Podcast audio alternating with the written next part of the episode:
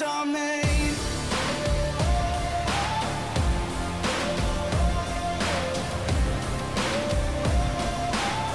This is how legends are made.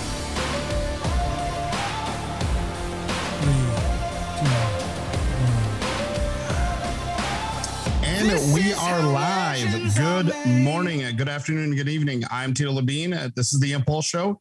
And with me, as always, looking appropriately uh, tanned, Jeffrey Keeble. Mm-hmm. Mm-hmm. I wore a white shirt so I could stand out.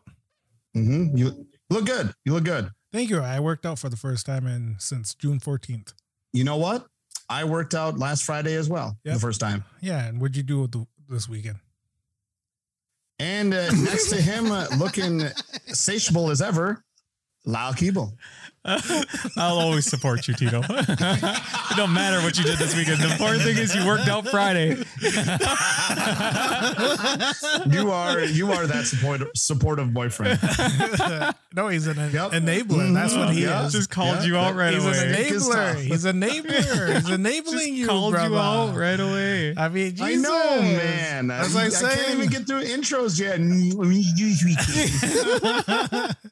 It's like if we had a cocaine addiction and we throw out a line, and be like, yeah, that's okay. You can have one. you're not you're not doing your usual usual five. yeah, yeah. It's just one rip, bro. Yeah, but it's like, oh, I worked out this weekend so I could drink extra heavy. Oh, you didn't drink extra heavy this weekend, did you? I didn't drink extra heavy this weekend. Dude, what I time don't did think you, I did. What time did you start drinking? Which day? I mean, yeah. It's which day? Uh, on Saturday. Mhm. Why do we got to go to my weekend? Why can't we talk about your weekend? You finally got a weekend away from the track. You got to be around the kids. You got to be dad again. How was that? How, How was how- that? How about you? How are you doing? That's the real question. that's the real question. It was good. Yeah. It was good. Uh, we got rid of the kids. No, Shit, he's like, Uh, we broke up. yeah, yeah, yeah. We broke no, no, well, I mean, we um, not that we broke up, but we were supposed to have a day date on Saturday, and she got ripped on Friday night. And then I ended up going to golfing and Green Bay by myself, watching the movie by myself. What'd you go see? uh, Top Gun, but I needed that time by myself though. It was a good day. Yeah. Yep, very good day. How big was it? When was the last time you actually went and did something by yourself like that? Like a day date, just just a you, just a Jeffrey date. A while, a while. A while? Yes. I thought you said why. I was like, No, oh, no, you no, no, no, no, no. A while. It's been a while. So, but no, it was good. I mean, overall, I had I had fun by myself. But I went golfing with a friend, an old friend from college, and uh yeah, no, it was actually it was it was liberating. No kids yelling, no you know, no one screaming "dad" in your ear or anything. Just hey, you know what? I'm gonna go stand in the food line and get food for myself only. Mhm. I'm gonna go in the store and not have to chase anyone around. I'm gonna go into this movie theater and only spend fifty dollars instead of like two hundred. No, What, wait, what? Like 50 on yourself? What'd you get? no, no. It was on like the ticket only was what? the What? ticket was what eighteen dollars. Holy shit. Yeah, Where did where did you go? What did like I don't know. did you get a hand job with it? I wish $18 for a ticket? eighteen dollars. They rub you down before you even sat down? No, but I got these nice seats. I got the lounger seats. I don't know. He's looking around like, you hearing this?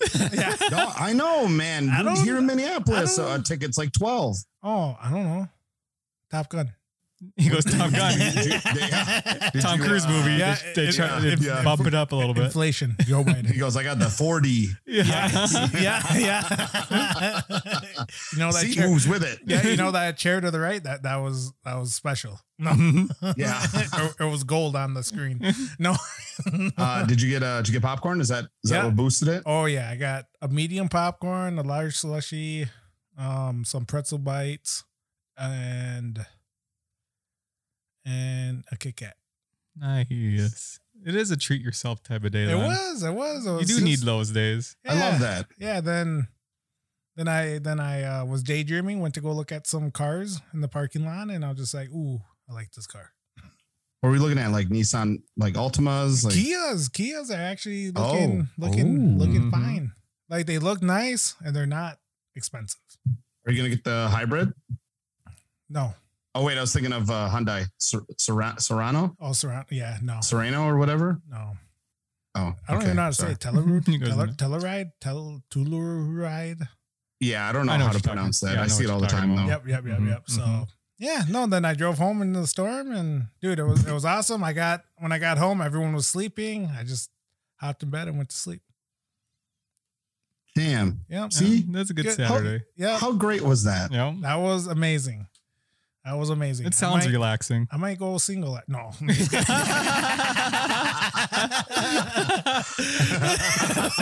Somebody go Might sing. lose this custody battle on purpose.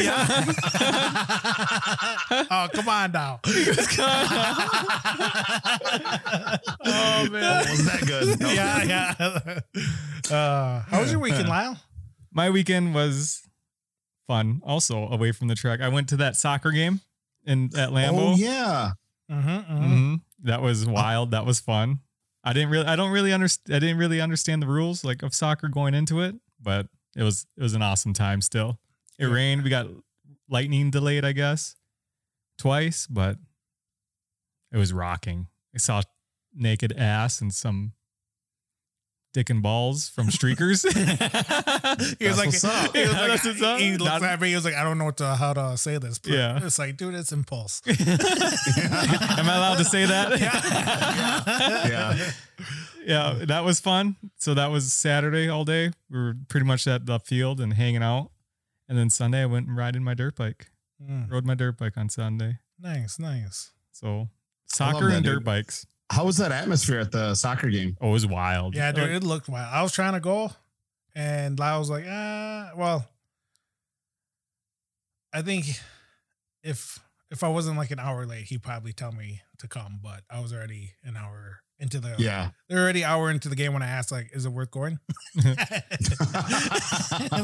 Because going into it, we were like, oh, is this going to be like a Packer game type of atmosphere? Like, is because it's in Green Bay. And then when we got there, it was no. it was wild. It was loud. Just for an exhibition game, Yeah. crazy. Were there any like foreigners there? Oh yeah, there the people that were in front of us were from England. People from next to us were like from Mexico. They were saying they're like, oh, it's nice that a small city like the or a small town is hosting a soccer game. Small town. yeah, I was like, small Yeah. town. Yeah. Well, Green Bay is, but it's just like the prestige of like the Packers. Yeah, Yeah.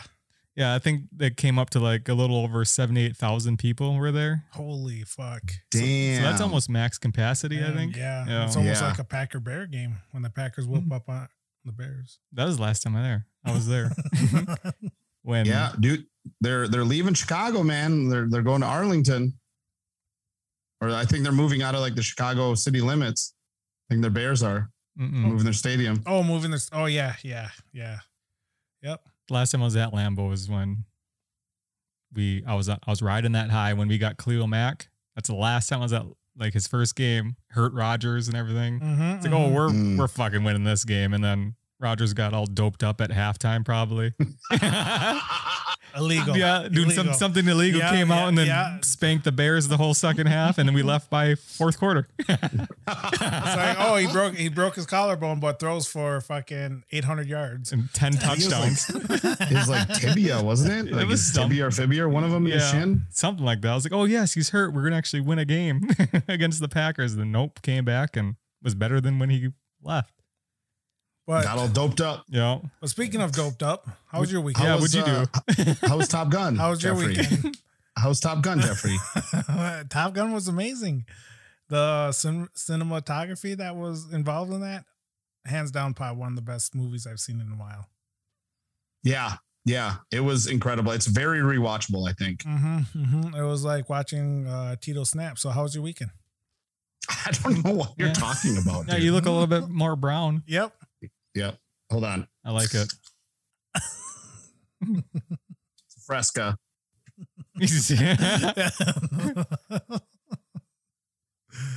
uh, It was a good weekend though. Uh, very relaxing. It's nice to kind of get away from the from the track a little bit. Friday worked out, got my sweat on, got Mhm. my lay on, laid on the ground. I almost sent you a picture. But I didn't. I didn't want that. he's like, I Didn't need. want that. He's like, I need a motivation. I didn't need. I did too. I was feeling good about myself, dude. And honestly, like I worked out, my back feels better after like working out. Go figure. and then, uh yeah, I played some Call of Duty with Drew from Vision Wheel. Um, went to sleep, slept in, dude. I made me a bomb breakfast. I Probably did the best breakfast I've ever had. I seen that. That looked amazing. Honestly, without a doubt, hands down, best breakfast I've ever made. I made the Gordon Ramsay scrambled eggs.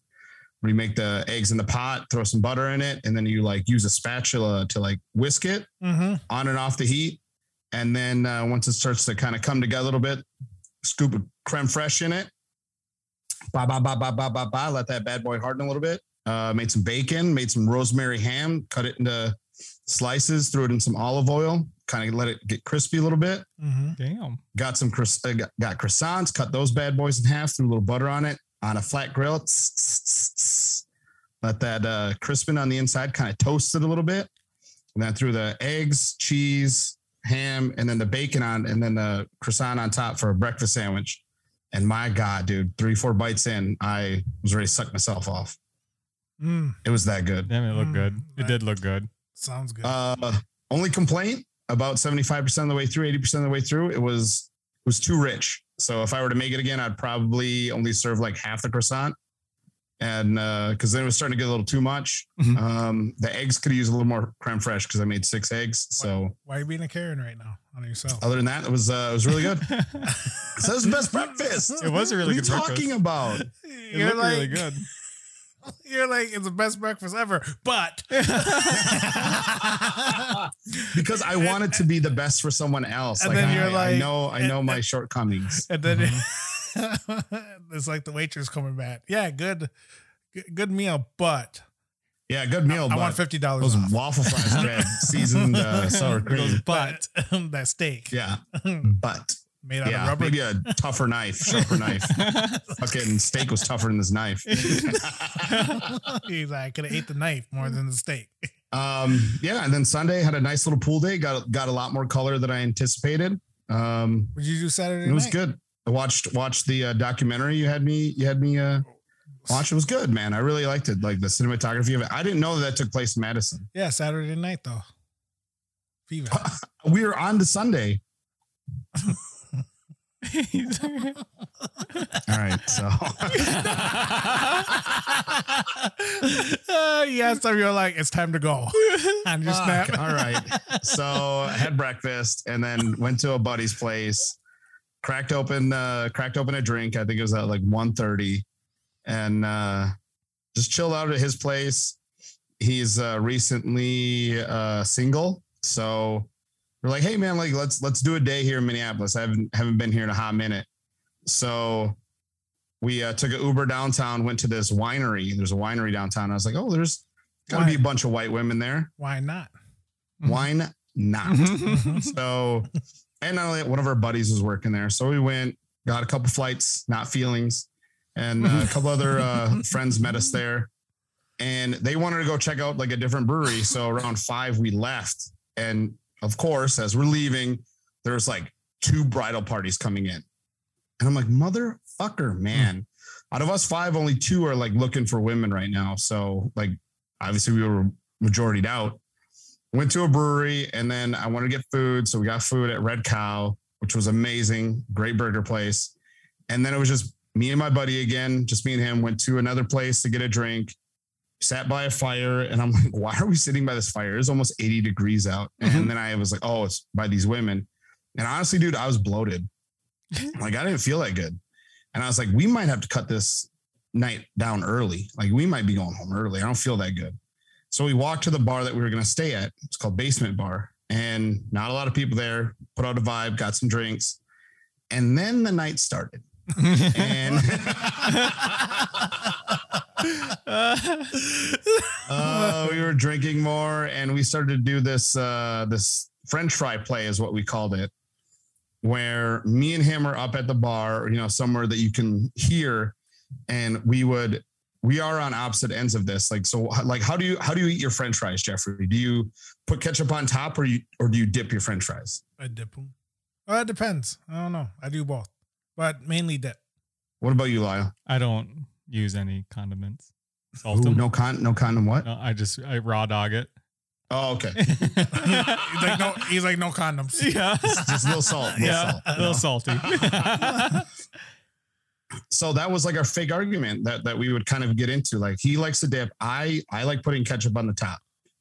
And so we would kind of go into this like fake little argument thing. And then I would turn and I would ask these ladies, and I would I'd be like, hey, I'd be like, hey, I just I, I need your uh need your opinion real quick. We're we're asking controversial questions. Like, like what do you do with your French fries? Do You put ketchup on top or do you guys dip it? And majority of the time the girls are like, oh, you gotta dip it. You gotta dip it. And Steven's like, yeah, see? And I'm like, oh no, you gotta put ketchup on top. And then, you know, sometimes they're like, what fucking psychopath puts ketchup on their fries? Holy fuck, man. Someone's a little passionate about these French fries and ketchup. So that was one way to kind of like start a conversation. Now, we weren't necessarily looking to like keep a conversation. It was just kind of like open dialogue so that if we saw them later on in the night, we already had a conversation and know each other as far as that goes. Like you have a small conversation, fries, food, stuff like that. And then you just let them get on their way. So you have like options then at the end of the night. yep. Well, we ended up talking to these one girls who didn't leave the area, so we kind of got stuck with them. And unfortunately, he was very adamant on on a blonde. And I was like, "I'm gonna get you your blonde tonight," and we did. And the girl was blonde, but her friend, um, she uh was not that attractive. like, I hate to be mean, but she could have been a guard on a high school football team. Oh wow, Like, nice. She was just You were a guard, weren't you? Hair. No, I was a tackle. No, like so, thank I know that she would have been. She would have. She would have made it. She'd have made the team. and Ah, Jesus. so, I did. I looked at my friend. I was like, "Yo, if you want to take him back, I'm like, I will take one for the team." Like I was willing to to like hook up with this girl if it meant him like hmm getting it in because it's been forever for him. So we uh we're in there and we looked at the I, I looked up and I saw this fan blowing and I'm like like a box like a just a box fan that you get. Yeah. It's all dirty and shit. And I like put my hand in front of it. I could barely snap. feel like the air. So I'm like, this thing is so dirty. Like there's no air coming through it. I got this box fan fucking zip tied to like the ceiling or like the roof or the rafters. And I'm like, what kind of janky ass shit is this, man? I was like, this is a hella HVAC HVAC system that's working right now, overtime, matter of fact. And I, my buddy goes, man, he goes, I'd love to take a dip in a lake right now. I was like, dog, we should go, we should swim when we get back. And he's like, but you don't have any clothes. I was like, I don't care. And he goes, you trying to go skinny dipping? I was like, I'll fucking go skinny dipping, dude. And he's like, all right. So we asked the girls, we were just like, hey, would you want to go skinny dipping? And uh, like the attractive one was like, yeah. And I was like, that's good enough for me. Like, I don't even care if fucking the right guard next to me, like, go skinny dipping. As long as like she goes, like, as long as I get a little peep, I'm all right with that. so I started looking for Ubers then, and it's like, oh, it'll be here in like 16 minutes. And like right as I order, I look up and I see these two people in fucking leather masks. Like one girl had a leash and she was pulling a guy around who was in another leather mask and had like a fucking dog collar around his neck. And they were in like full suits and shit. And I'm and and that's what I put on my Snapchat. I was like, it is time to leave. At first, I'm like, I'm sorry, uh, did I go to the wrong bar? Like, did I black out for fucking an hour? Like, what do we? What is going on? So as I'm leaving, and this is why, like, I like to have the ability to talk to people. Because as I was leaving, there were some chicks coming down, and the last one was like this sexy black chick, and I couldn't help myself. But as she walked by, I was like, "Damn!" and she like like stopped and looked at me and kind of smiled, and she kept walking down the stairs, and I was like, "Uh, should I be leaving?" And she was like, "I don't know, should you?" And then she like walked in, and I was like, "Fuck, man!" I was like, "Well, I got to go catch this Uber." So I go out, get the Uber. My friend walks out alone. I was like, all right. Like, I guess they're not coming, but understandable. Understandable. Like, you don't meet two guys and then you're like, hey, yeah, let's go get naked at a fucking lake somewhere hmm and follow them. So, like, I get it. He did get her number though. I didn't I didn't get that other girl's number. Fucking meet her at the buffet, I guess. And uh, so we go back. we go back and uh, we get in his car and we slowly drive because it's it, the lake's there. We don't want to be, you know, we want to be cautious. We get to the lake and you know, I I strip down and I go running in this bad boy. It's it's cold, but dude, it was so great. It was so great laying in a lake, butt ass naked, like looking up at the stars. It was actually really nice, with another really man. comforting. Like I, that was it was like one of those moments where I considered maybe getting my life together. Like it was that nice. Where I'm like, maybe I should stop this. I was like, but if I stop this, I won't be doing something like this. Oh my god.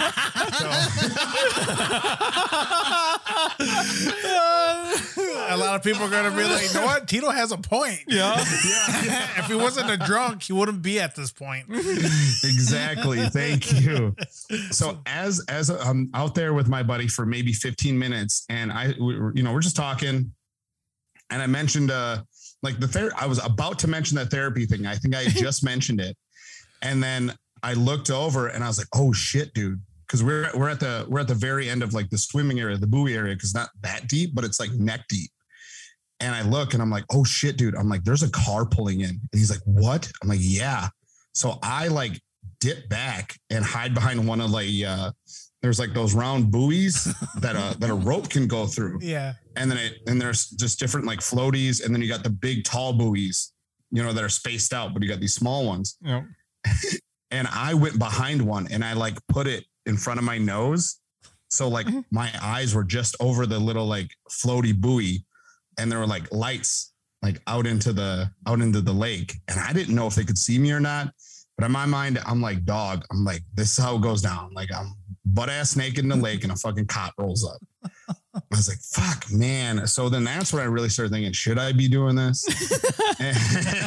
and uh, the car wouldn't leave. Like it felt like forever. So I was like, I got a Mission Impossible to shit. So I go underwater and I start like rope pulling myself, like along the rope underwater to, to, to get to the uh to get to the main buoy so I could hide behind it because I didn't know if they could see me or not, or if they're like looking. Uh, so like I hide behind the big buoy, and like 30 seconds later, um, the car leaves, and I was like, oh, okay, like thank God. So I kind of start slowly walking my way up, and thankfully there's like no moon, so it's pretty dark. And I'm walking my way up, and I hear my buddy. He's like, "Hey, it's like Tito, Tito," and I was like, "Yeah." He goes, "We should probably get going." I was like, "Yeah." I was like, "Okay." So we're walking out, walking out, and I was like, and, and I don't know, we're maybe like knee deep at this point, and I could kind of see him, and I was like, "Damn, dude." I was like, "Wouldn't that be something?" They bust like two naked dudes like at a beach, and he goes, "Wait, you're naked?" And I was like, "Wait, what? You're not?" I was like, "What the fuck?" I was like, "You're not naked, dude." He's like, "No." He's like, "Why are you naked?" And I was like, "We said we were going skinny dipping, man." I'm like, "Why do you? Why do you?" He goes, "I got trunks on." I'm like, "What do you have trunks on?" He goes, "Well, we stopped at my house." Was, what the fuck was I gonna do then? oh, I guess I forgot to say something. I'm like, "You forgot to tell me to not fucking go butt ass naked in this lake, man." I was like, "Give me the fucking towel," and I got a towel, wrapped it around me, grabbed my clothes, and we jammed ass out of there. oh, it's hilarious. See, that shit Uh, only happens to you. Yeah, because he's. a Here's where you messed up, man. You should have stayed after that sexy chick walked by you.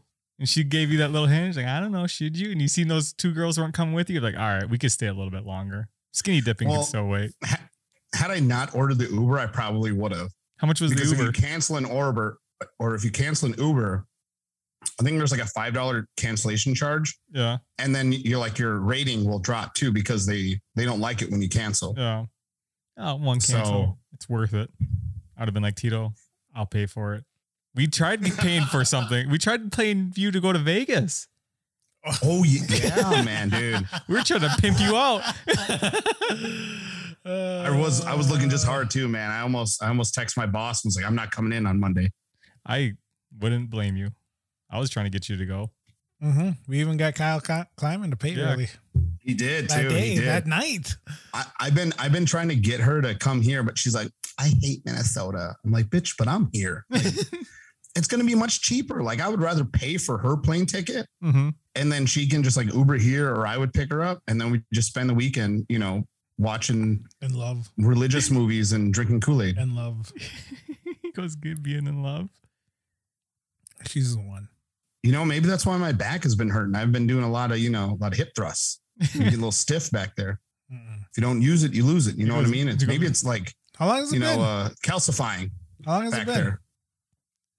How long has it been? February, bro. So March, April, May, June, July, five months. You were, you were there saying like, "Oh, it's been a while for my friend." Yeah, That- that's what I was And he- wondering. 'cause- That's what I said too. I was like, "Oh, he must have got. He must have forgot to tell us this story. He Yeah. tells us everything." Yeah. Oh yeah, that's like, he shares right, everything man. with us, and then telling us my friend hasn't been late in a while. He's probably got more ass than you in the last five. Months. He did actually. He hooked up with a girl like last week. Oh, nice, good for him. I don't know why. I don't know why I thought like oh, it's been a while for him. I think maybe that's a narrative that we said. That's the story we went with the women. yeah, that's the story for the. But here's the thing: is like he's a good looking dude, so that's kind of like my that's kind of like my way in with Mhm. like women. Yeah. Hey, It's like I can open, and he's attractive enough to keep them there. hey, did your opener work last night? Your chiropractor? Yeah. Yeah, it did. She texted me back. No, she Oh, did not. really? She did too. Did yeah, she? yeah, yeah. Oh, well, damn. I told you. She did. I didn't think it was gonna work. I would have Uh. So I I, said, "What?" So I said, "What's a?" So she's a chiropractor, and, Yep. and I asked, "What's a chiropractor's favorite drug?" And she goes, "Vitamins." And uh, I said, "Crack." LOL. Hi, I'm Tito. Pleasure meeting you. What'd she say back? Yeah. What was her response back? She goes, "Oh, that's a good one." Hi, Tito. I'm Olivia. Nice to meet you. How was your weekend? Ooh. in. Ooh. In. He's like, I thought we were going and I skinny did dipping. not tell her how my weekend was. He's like, I went skinny dipping with a naked guy. I lied pretty hard. I went skinny dipping, and I was the only one naked. yeah. yeah, I was like, the weekend was just what I needed a nice break from the crazy summer schedule. I got to sleep and it made the best breakfast of my life. I was like, you know, casual weekend stuff. What about you? Casual weekend stuff. No, the thing is, it- the thing is, is like we heard your weekends. This is like casual. This is pretty laid laid back. It, it was a casual weekend for you. yeah, yeah, that is a par for the course kind of weekend, isn't it? Yeah. It was a casual weekend for you. Maybe, maybe the skinny dipping. Or okay, so once I like put like, oh, that I went skinny dipping, I had like five fucking people. They're like, oh, you went chunky dunking. And I'm like, oh my fucking chunky dunking. Oh, Chunky donkey. oh man. So how how did you become the face of Champ Off Road? I did not, man. They share photos of people all the time. Not of me and Lyle. Not of media. Media. Media in general, let alone people that are brown. They, Well, I mean, thank God you ah, like, look white. They've shown like dogs, Are you a dog? uh, no, nogs. Oh, I think you said Oh, a I thought you dog. said dog. No. yeah, but you were the first pitcher. you are. Let's see. They opened it Look- up look, with dude, you. there's Visser. there's Holcher. Uh, Versus not on there, is he? Visser? Yeah. Yeah, not not Zach Visser. Yeah. That no, no, media media people. You're the only media person. Like it- it's funny because we're like hated by the media director, kind of. Yeah, And here they are, they show you. Yeah, they're getting us in trouble at this point. We're trying to behave. We're trying to be good, and then we keep getting pulled into it. yeah. Well, good thing, like I said, good thing I didn't have my best on. Yeah. It'd probably be worse. He's like, "What's he doing with a camera over there?" Yeah. Oh yeah. Oh fuck, man. It's like, "Where was this picture taken?" Yeah. I bet. I bet he says something. I bet he's like, "What was Tina doing holding a camera without a vest?" Yeah, exactly. It's like that. th- So this was taken last year, buddy, before I even got a vest, and this was me back in staging. yeah, we're, we'll probably get a talking to Yeah. Thank you. our weekly. Yeah. Our Our- weekly, yeah. our weekly yell Yep. of why we suck. God, we man. suck. Yeah. Honestly, I'm somewhat curious. That's on why I'm somewhat suck. curious at what he's going to say at the next media meeting. Uh, God, I forgot what else I was gonna say to you. Oh, so uh, uh we can use it after. We, well, I'll talk about Is it, it- after. Okay. I was a little concerned. Is it gay that I was the only one naked? Or because like the agreement was both of us were skinny dipping. Does it make it gay if if it was both of us? I think it's gay because you were thinking that both of you were gonna get naked. Well, we agreed to it. We were hoping another man was gonna be naked with you. I wanted justification. I didn't want to be the only one butt ass naked in this lake. but it's not gay because he was covered up. Yeah. Okay. So it's so it's not gay because he got covered up, but because but if it was both of us, be a little gay. Yeah, a little gay.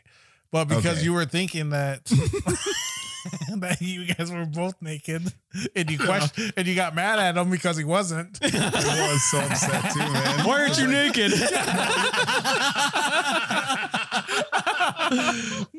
He's like, why is it so bright You're out? naked. Yeah, he's like, why is it so bright out here? We see Yeah. you naked all the time, though. Yeah, I mean, I guess it don't matter. Like, I guess we're gay. God, man. Yeah, dude. I was so confident I- too when I ran into that lake. I should have expected to see your ass this weekend too. Last weekend.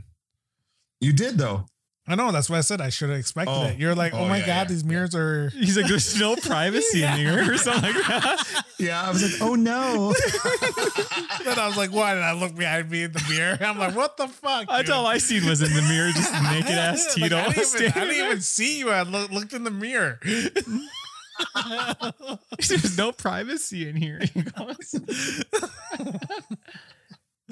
Dude, I even ran to the lake. I was like, yeah. I was like, unleash the kraken as I ran into the lake. no, you did not. I did too. You know what's crazy is I recorded it. I have a 20 minute bit. I, I'll have to see if I can add some lighting to it. But I set it up on like the lifeguard beach chair, and then you can hear me run in and say that. It's so stupid. Uh, it's like it's like expected though, like these stories and how it's exactly how I'd think you would like go about it. I yeah, I uh I like to have a good time. Yeah, Yep. you do. I know how it feels to hide your feelings. Oh, uh, Uh, is there gonna be more there? yeah. Oh no, Damn. that was it. he goes hide your feelings. let, let the other people decide. hey, hey, listen. Hey, at least at least I'm open. At least I'm open to therapy. yeah, that I didn't even know you were serious that night when you told us Yeah, that. I didn't either. I was I like- thought, I was like, you you're were still- joking with us. I thought you were still hangry about your food. No, that, no, that you needed no, to no, go no, no. get therapy because of your food, and he didn't get and he didn't get a beer. You're like, maybe I need to go to therapy. Oh fuck, man. Yeah, that was the breaking point. I need to get my beer. I need I need fucking help. man. Yeah. I need fucking help. I need therapy. Not even AA, just therapy, so I can keep drinking. yeah, yeah. I want to still drink, but I need help. Yeah. Oh man, should uh this is the longest we bantered. It's People- been a little bit. Yeah. We haven't they probably, seen each they, other. probably, they probably even for yeah, we haven't seen each other. no, yeah, it's it's been a it's been a hot minute. yeah. Well, we haven't been able to jump on COD with each other at all. Carry you guys. Yeah. He goes all sad now. Yeah. well, I don't got no internet, money, so kind of bummed. But should we get into our guest? Yeah, let's do it. Yep, yep. Okay. Uh, I did, and I did let him know too about uh did you? Who's who? Are we going first? uh the the oldest, The oldest. Okay. The eldest. the eldest. Oh my god. Hey now, you're an all star. Just keep on, go play. Here we go. Applebee's two for one. Two for one. Ring ring. Ring, ring, ring, Ring, ring, ring. Hello, ring, ring. is it me you're looking for? I could see it in your eyes. Alrighty, and our next guest, presented by Can Am, is like Mardi Gras. He's a great time. He's like a blast in a shot glass. Fun in the sheets and a uh, fun in the streets and a freak in the sheets. If you're around him long enough, you'll get to see some titties. Now, you might ask yourself, Tito, is our next guest always like this? Yes, he is. He brings his chaotic nature to short course off road world, and starting from humble beginnings in the trophy carts of the West Coast, this man moved his way up the ranks and became a force to be reckoned with. He's recognized as the Torque Rookie of the Year driver and the Lucas Oil Driver of the Year. Does he stop there? Absolutely not, because he hasn't heard your safe word. He ventured into the deserts of Mexico and came out a man. He races in the Baja 1000, Mint 400, and King of Hammers. He's your two time World Cup champion, hailing from Riverside, California, or whatever lucky lady's bed we can find. We have the wheeling dealing, limousine riding, NOS Energy Pro 4 driver, the number 37 of RJ Anderson. Hello. Yo, Oh. I was like, I guess it wasn't good enough. Yeah, yeah. Beep. Bye. What's up, dude? what's going on? You said don't was- say anything, so I was just following Oh. directions. Don't say anything. No, I uh, yeah, you can uh, you can speak once I've uh, introduced you, Mr. RJ Anderson. what's going on, guys? Nothing much, man. Just uh, just doing the podcast, having relaxing weekends. Uh, how was your weekend after ERX? Nice, super uh, chill. I needed needed one of those just between Crandon and Fourth of July and ERX. It's been uh, on the go, so um, nice to be home for once. So when you guys came to Crandon and then Fourth of July, did you guys drive to Crandon, stay in the area until ERX, or did you guys uh, come to Crandon, drive all the way back, and then drive all the way back to Minneapolis? Uh, I left all my stuff out there. Um, so we prepped for a few days in uh, Wausau, and then um, actually flew home. I had a shoot up in Mammoth, and then uh, I went to the river for the Fourth of July, and then flew back out for ERX. Where uh, where do you keep your stuff in Wausau? Is there just some some guys that you know around the area that you can kind of store your stuff, or like another It's- driver, it's- or do you like pay for storage? No, it's actually the uh, Polaris Snowmobile Race Shop. Oh. Okay, okay. Yep. So they're right there in Wausau. Um, so let's talk about uh last season, that 2021 season. Um, you know, we, you you were in our rush series. We asked about your, you know, your humble beginnings with trophy carts, and your mom wouldn't let you do some motocross riding. So you know, here you are. Um, how do you feel that your season went last year, uh, especially having that limited schedule? You know what? I uh the limited schedule is like a love hate for me. I love it because I get to kind of focus on the events I want to do. Um the schedule's so gnarly that a lot of times like if you start having bad luck, it just compounds and it's like a rolling ball of flames, you know, where it just bad things just keep happening, keep happening. It's coming from the West Coast, it's hard on us guys. You know, all my guys have family out here, so it's it's a lot of travel. Um it's cool to knock it all out at once, but I like that part of my schedule that I get to kind of pick and choose the bad part is I'm racing half as much as these guys. So they're like when I show up to the track, I'm racing the baddest dudes, you know, they're learning twice as fast. They're having twice as much time on the track to make adjustments. We're having to make those adjustments in half the time to keep up with those guys. Is that's the bad part. Yeah. Um, when it comes to like these uh these these races last year, um, and and coming into Crandon, like you said, you don't you don't get that time on the track. You don't get that short course Pro Four seat time that you normally would. Um, since you were kind of the back to back defending uh, World Cup champion, did you feel any added pressure coming to Crandon, or were you just like, "Hey, man, fuck it, we're here to have a good time. We're here to just send it," and and that mentality's been is what's winning us World Cup championships. Yeah, exactly. I mean, I think that uh, every time we show up, we want to obviously have a good time, but do well at the same time. So uh, I think that the cup, you know, kind of shows like it takes us a whole weekend to kind of get our shit together. You know, it's we don't show out of the box swinging most of the time. So um, I think that's kind of a result of the cup race too. Um, obviously, there's some attrition, and and that's one thing we've got pretty dialed on our Pro Four. Um, but yeah, I mean, no pressure. I was I never imagined doing it back to back the first time. So it wasn't really any pressure. Obviously wanted to do good, but uh it was a bummer to come home fourth and, and miss that podium last year for sure.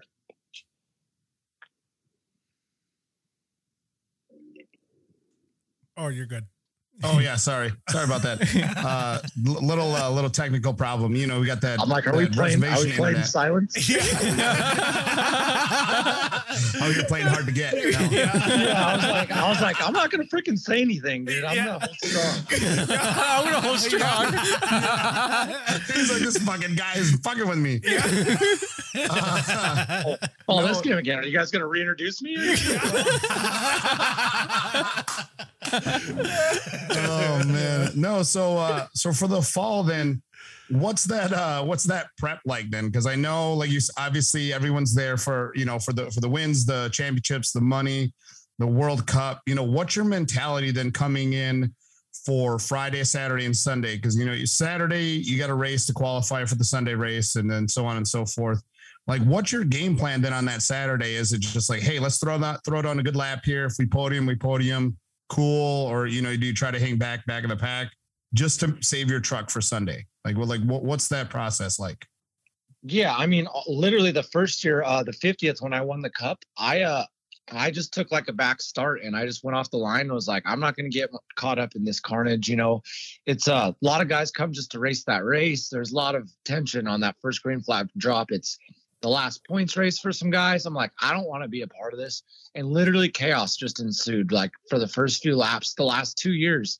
Um, I think there's about 20 Pro fours, and by the end of like the second lap, I was 10th, and I took like a rear start and just cruised. So chaos ensues, and that's a good way to end your weekend really quick, which we've seen a couple guys do. So definitely, uh, they compounds on the weekend because how you finish uh, that race is how you start the next race typically. So you don't want to start, you don't want to finish in the back, but you want to get your truck set up down without tearing up your equipment. Yeah, and um, I, I I do like that now where you you kind of I'm like I, I'm not not trying to do like a body shot to you to you West Coast guys, but I do I do like that they kind of have you participate in Saturday in order to to participate Sunday for the afternoon race, and then that afternoon race then catapults you to to the World Cup. So I mean, I like it like that. I think you had participated one year where you didn't race on Saturday and then you raced on Sunday.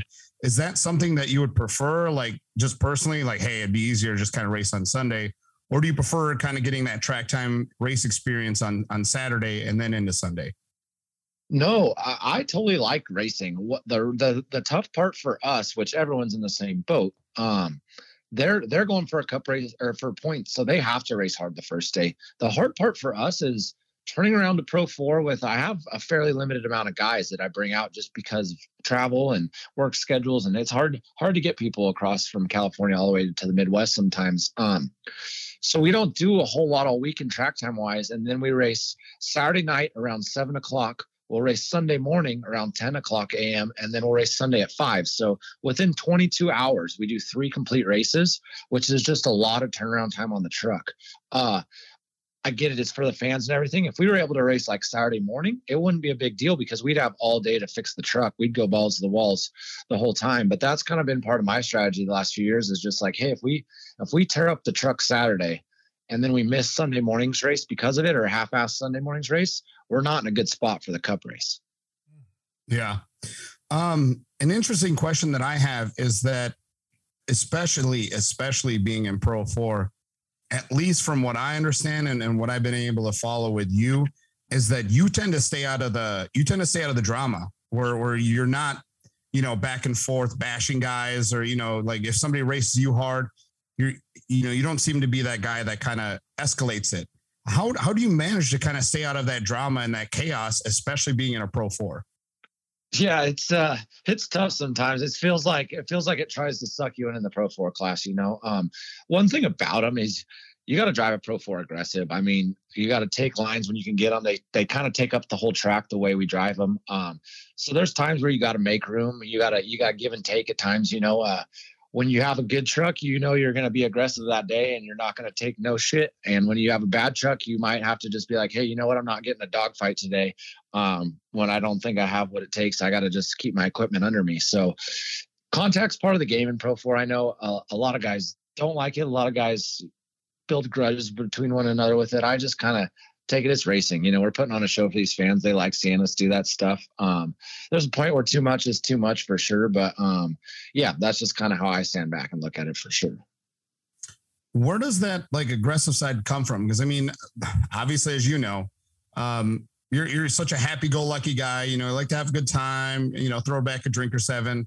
But like you said, that you have to drive it aggressively. And and where does that come from? Because again, nobody sees that. You know, nobody gets to see that super competitive side about you. And it's almost like you flip that switch as soon as you start driving, and then as soon as that checkered flag goes, it like comes off. Because like I, as long as I've been around, I haven't seen you be like aggressive or like upset or mean or anything like that. Like, wh- where does that side come from?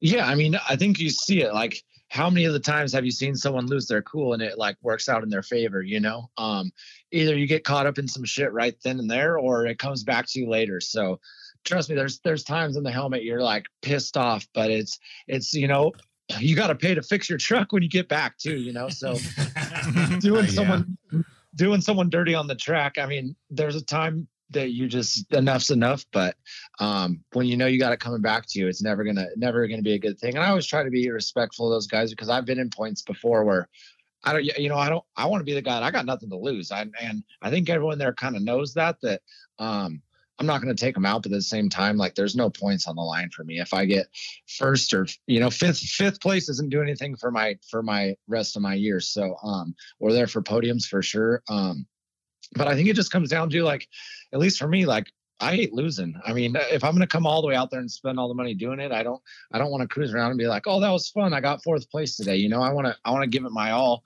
Um, and sometimes my all is only going to be fourth place, but uh, you know, it's um, it's trying our best to uh, to do the best we can for not only myself but my sponsors as well.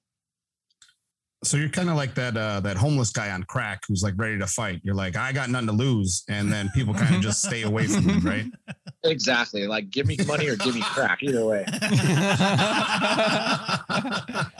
um, what about uh, what about like a rivalry? Because I, the only reason I ask, and, and I was kind of like you know asking about how you stay out of that drama is because I mean, like you guys do put on a great show, and uh, you know it was it was kind of the you know Leducs and the Greaveses, and you know Johnny had you, Carl Renezeder, Rob MacCachren, Ricky Johnson, stuff like that. Why is it that you you don't have a rivalry? Is it just because you're like, hey man, we're out here to have a good time, we're here to race hard, there's no need for that shit? Or or, or why do you think you don't have necessarily at least I, I don't think that you have a rival. Maybe maybe doug Yeah, I don't. I don't really like Doug at all. I think that's why he moved classes. think he got scared of you I think people are just are, are scared to have a rivalry with me because they know um, after the races when we're all having fun, if they have a rivalry, they're going to miss out on all the fun. So they just choose not to. not to get part of the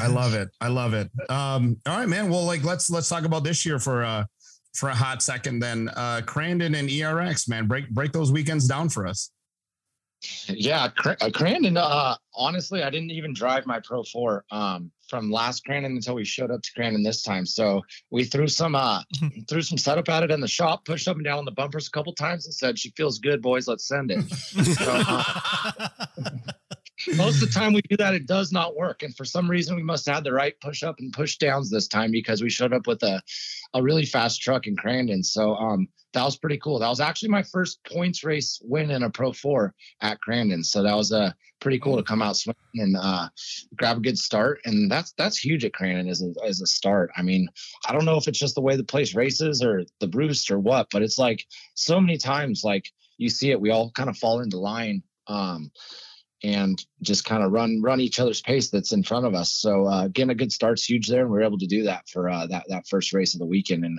ended up still having a pretty good overall weekend. It didn't didn't finish off as good as it started, but um, made some changes. And track time's just so little there. I mean, we show up, we get two laps of practice, and then two qualifying laps, and we're basically ready to go racing. So it was like I hadn't driven the truck in seven months and ran four laps and said, "All right, let's go for this thing." dude I, I fucking i love that mentality. I'm sure there's some people out there that are like you know so needing to like be perfectionists. And you're like hey man let's just fucking run it. Like if it works it works. If not it doesn't. Um what about uh what about erx man? I mean you you got on the podium again.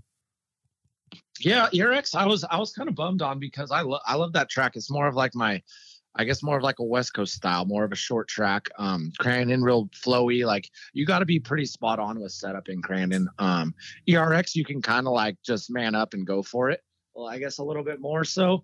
Um, and that's what I love about Pro 4 too, coming from the West Coast, is your setup could be a little off in Pro 4, and you just got to manhandle that thing between, you know, your your gearbox and when you hit the track, what you got is what you got. So you don't play the converter game or anything like that like you do in the Pro Twos and Pro Lights. It's just you got to make it happen. So um, ERX, I was really hoping to do some more battle with those front guys. You know, J- uh, Johnny and Kyle had a good battle one day, and then Kyle and CJ the next, and uh, I lost the lower arm the first day, and then the the second day had a brake issue. So was still there some good laps, but I was I was a little bit bummed for sure. I wanted to uh, to be with those guys in that front front battle for sure.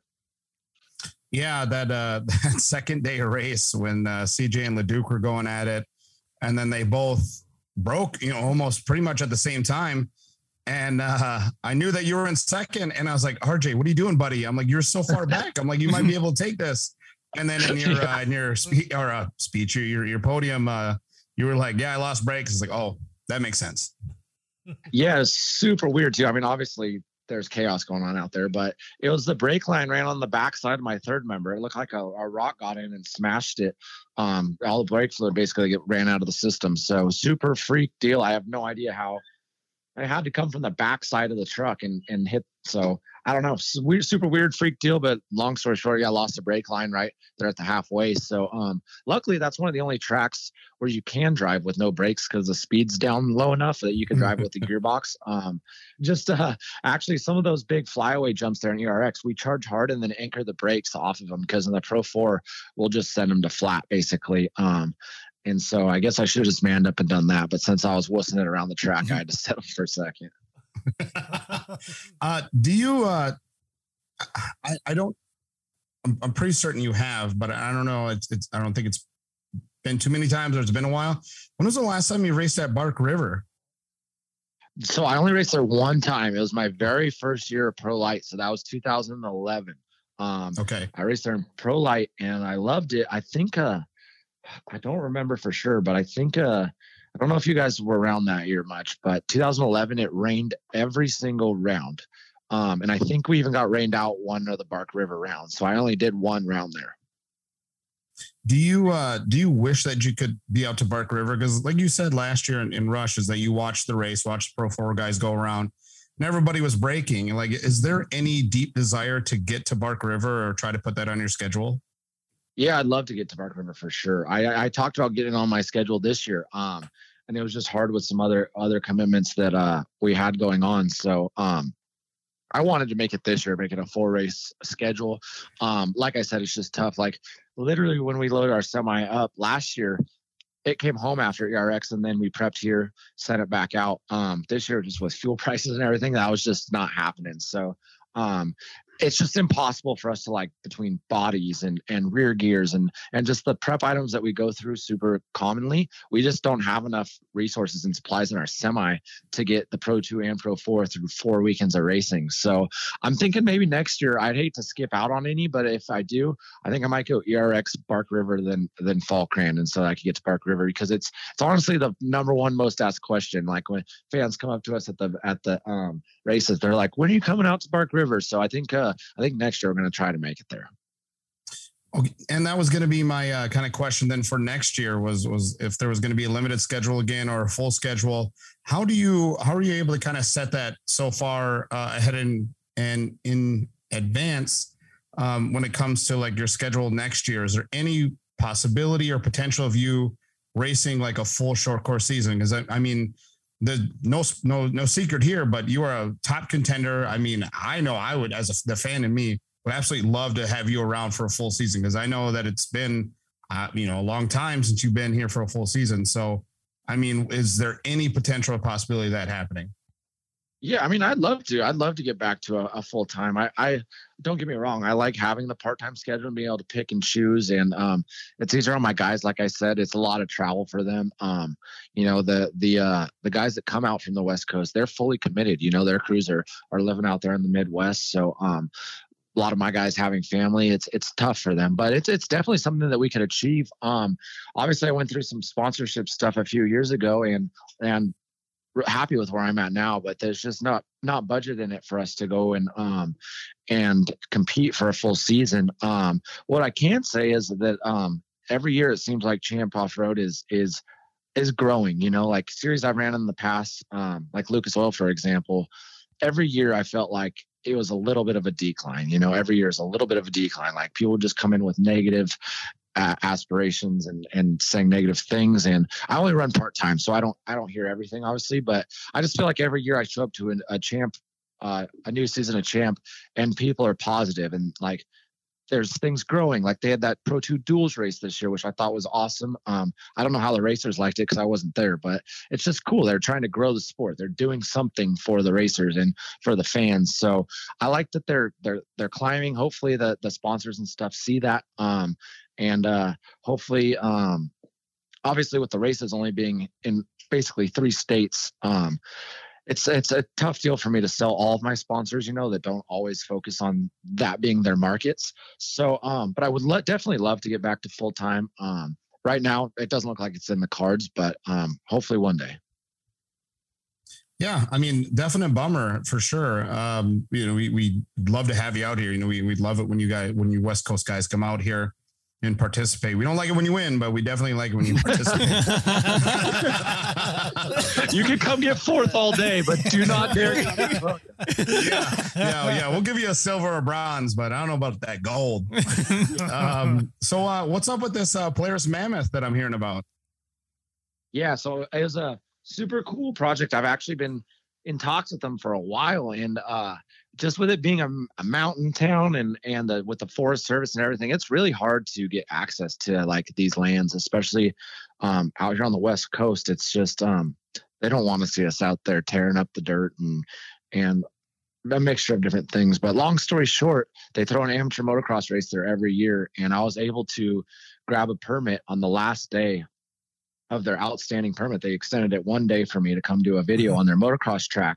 So, um, dude, it was like like chocolate cake, dude. They had the track absolutely prep perfect for me. Um, got to go out there, burn some laughs on my RZRs. So, um, really just trying to kind of develop a good relationship with those guys to to hopefully do some some more with Mammoth in the future. I mean, it's a world known um, ski resort, you know, and uh, they have that motocross track there that sits there vacant year round. So, um, really is a is a cool little video piece we did. Um, only had one day to uh, to shoot it there with a pretty small crew, but flew home straight from the first Crandon, knocked it out in a day, filmed it. Um, it's a cool piece, but really looking forward to hopefully what I can do there more in the future with those guys.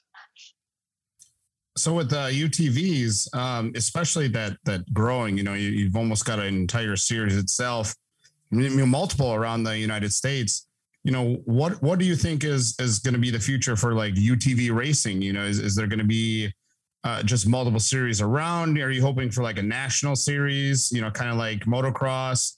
You know, where it's incorporated maybe with the Champ Off Road. Like, like what are your aspirations or hopes for any kind of UTV racing? Yeah, I hope it, it keeps growing. I think uh, I think that UTV racing, especially at Champ, is helping keep it alive and well. You know, just just due to the car counts alone.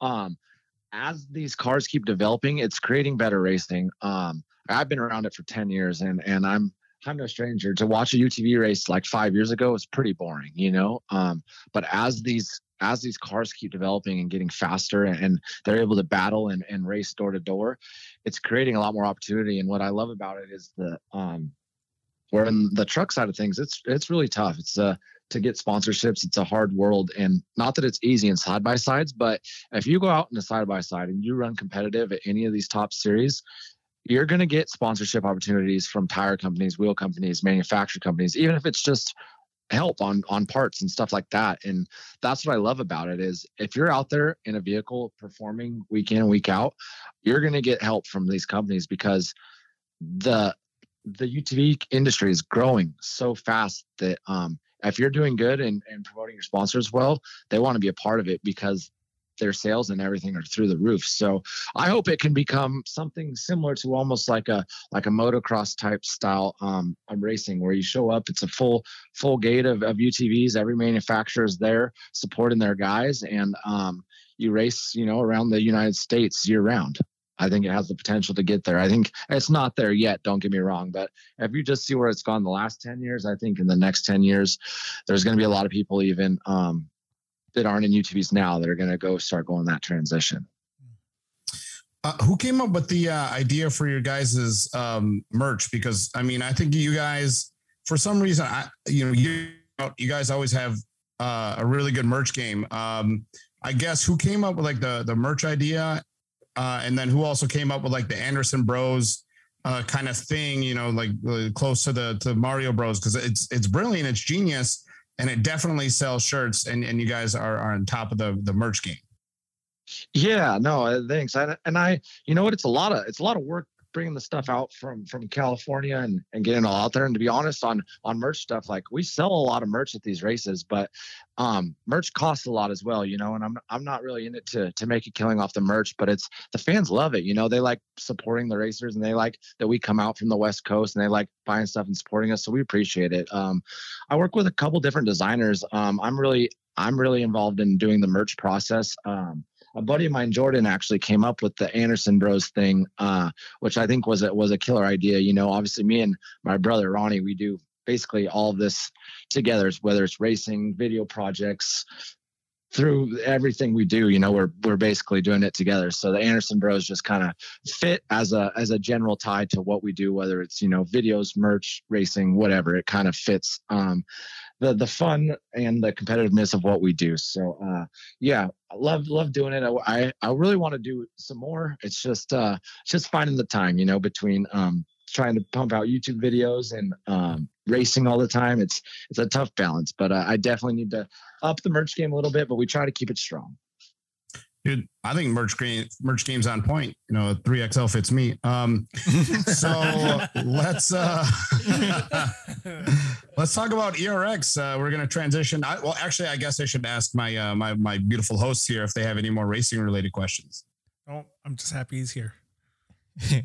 I got something not like related to racing, but uh, the Mammoth projects got me thinking. Uh, you did jump cuts and Miracle Mile. Uh, what was that like in like the process? Like they're two different. One was like more motocross, the other one's like street. Uh, what was like your favorite between the two, and what were they like? I guess going through that.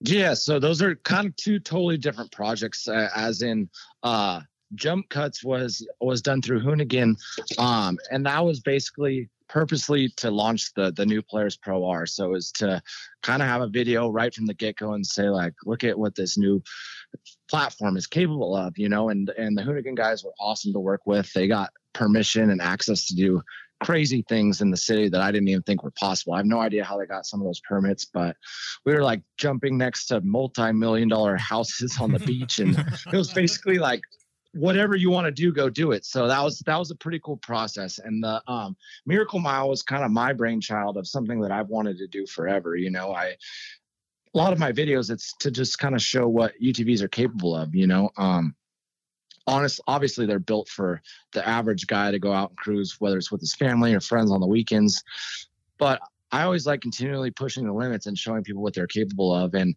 I've always had the dream of doing like a, a motocross type straight rhythm video piece. Um, so it's just kind of tying like my little bit of my moto background to now my racing and then UTV viral videos. So I had a lot more hands on on the uh, on the Miracle Mile piece. It was something that had very little funding compared to the uh, the Hoonigan piece we did, but two total kind of different goals in mind. But uh, yeah, it was cool to uh, to be able to part of both of those. Yeah. Um, I just watched a clip of you jumping over like a freeway or something like that. And what was going through your mind when you realized you're going to over jump the landing? Dude, those jumps are. I'm not gonna lie, those jumps are scary. they look like it, man. It sent you high. It oh, those ramps. I think the ramp itself was 16 and a half feet tall. So before I even left the ground, I was 16 and a half feet high. And I think uh, at my like crest, obviously I didn't do it right and went a little bit too big, but um, I think I was like 34 feet in the air at one point. So it's just like a lot could go wrong falling from 34 feet in the air, you know? Um, like there's a head on shot and I'm above the street light. Yeah. and I basically landed on flat ground. Yeah. I, I got so lucky on that that I caught. I just caught that little bit of landing, and it made all the difference. Because I swear, five more feet, and it would have been a different outcome. It would have been uh, not so good. But I think just the momentum and the adrenaline at the time, like those jumps are tough because you're when you're on a track, you're you're getting in a flow. You know, you're coming out of a corner, you grab a gear, you hit something a certain way every time. Where when you're doing these viral video stuff, like it's just a jump on a street, and you got to like know when to start and like you know you can't see the landing and you have nothing really to judge and and the um the RZRs are cvt so there's no like okay, I'm going to put it in third gear and go like wide open and then, you know, or fourth gear and like half throttle. There's no like judgment there. You're just like going straight off of feeling. So, um, that's they, they get a little hairy sometimes. It was it was really hairy when the, in the turbocharged stuff. The, the naturally aspirated car now is a little bit easier, but the turbocharged stuff, it's like you could, you know, give it a little bit of throttle and it builds a couple pounds of boost, or a lot of throttle and you build 18 pounds of boost and it goes four mile an hour faster instantly. You know, so it's uh there's definitely some calculations that don't get calculated and you end up just cowboying up and sending it. oh fuck, man. Uh, Um, anything else? Okay. Uh, well, I got to ask about uh about ERX, Mr. RJ Anderson. Uh, what's up with these uh, Oreos that you guys were uh, offered or eating at ERX Saturday night? luckily, luckily, I didn't. I I got the treat of not getting the treat. So CJ rolls up. CJ rolls up to my buddy Cole, and he's got this Oreo Oreo looking thing and, and um like a, a fifth of Fireball. And he goes, "Hey, it's this thing. I don't even remember what he says at first, but it's something like, "Hey, it's this thing we do here. It's it's like a delicacy. You eat the Oreo and then you chase it with with Fireball." And he's like, "Okay." And um, I look at the Oreo. I instantly they're like kind of laughing. You know, he's like kind of laughing, but like nothing out of the ordinary. And I'm like, that's a weird looking Oreo. And my buddy Cole, who he's giving the treat to, he goes, No, dude, it's just a golden Oreo. It throws it right down the hatch. so he's like, No, dude, it's just a golden Oreo and throws it down the hatch, eats the whole thing, chases it with the fireball, and is like looking like, What the hell just happened? Before CJ just starts busting up laughing. And he goes, there's a dog treat. And we're like, Oh, no way. Did you just smoke a dog treat? And so then, then CJ goes, then CJ goes, I'm gonna go get your brother next. I'm like, oh yeah, he's gonna fall for it for sure. So he go, he goes and gets my brother. My brother didn't even question it. He's just like, okay, throws the dog food in, but he didn't last but a couple bites and spit it right back out and was like, what the hell was that? It was a pretty, it was a pretty classic trick. Sure. yes, dude. I love that. uh, what uh, what's up with uh, your obsession with limos? Oh man, I got one for sale if you're low anyone interested. no longer obsessed. no, the obsession the obsession is wearing off fast. No, now I uh I actually used to keep it at one of my buddies' house. Um and uh he kept it like under a, a car cover and stuff. And now um he moved up to Idaho. So I keep it at my house and it just sits out in the sun and like the American flag wrap is getting so like just destroyed like you can't even tell which country it belongs in. So like that kind of looks like an American flag, but I don't Yeah. really know. It's like got, like sap all over it. The, the it's, it's just it's been ridden hard and put away wet like five too many times, and like the sunroof the sunroof doesn't seal. It's like got ants on it now. That I think are finding like little bits of throw up that have gotten through the cracks in there. Dude, it's all it's all bad. I got a cherry. What I'm saying is, I got a cherry 2005 limo town car for sale. If anyone's interested. It's a cherry, bro. Anyone, anyone is interested. needs a, needs maybe a wrap. All right, man. I got a I got a question for you. Uh, what are uh, name top name five drivers hypothetically? Let's say you're a family man. Let's say uh, you have a age appropriate daughter. Name five drivers you would not let date your daughter. I, I don't think I'll let my daughter date anyone at the off-road races. what are five specific guys you do not want talking to your daughter? Oh, five specific guys. Like, oh man, I I couldn't think of. I couldn't honestly think of one that I would I would want. No, no, I like like you really, really do not want them like talking to your daughter. We're like five of the worst you can think of. So I mean, obviously one of them is going to be Doug. Uh, yeah, one of them. So yeah, I wasn't even gonna. I didn't even think I had to say it, Doug. You know. that garbage human being. yeah. yeah.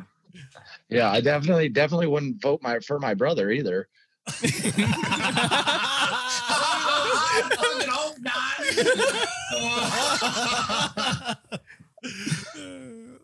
Okay, so there's two. Uh, yeah, there's there's two. Um, I don't think I would. I don't think I would vote for CJ because if he's feeding us dog treats, who knows what he'd, he'd be sneaking into their drinks. You know?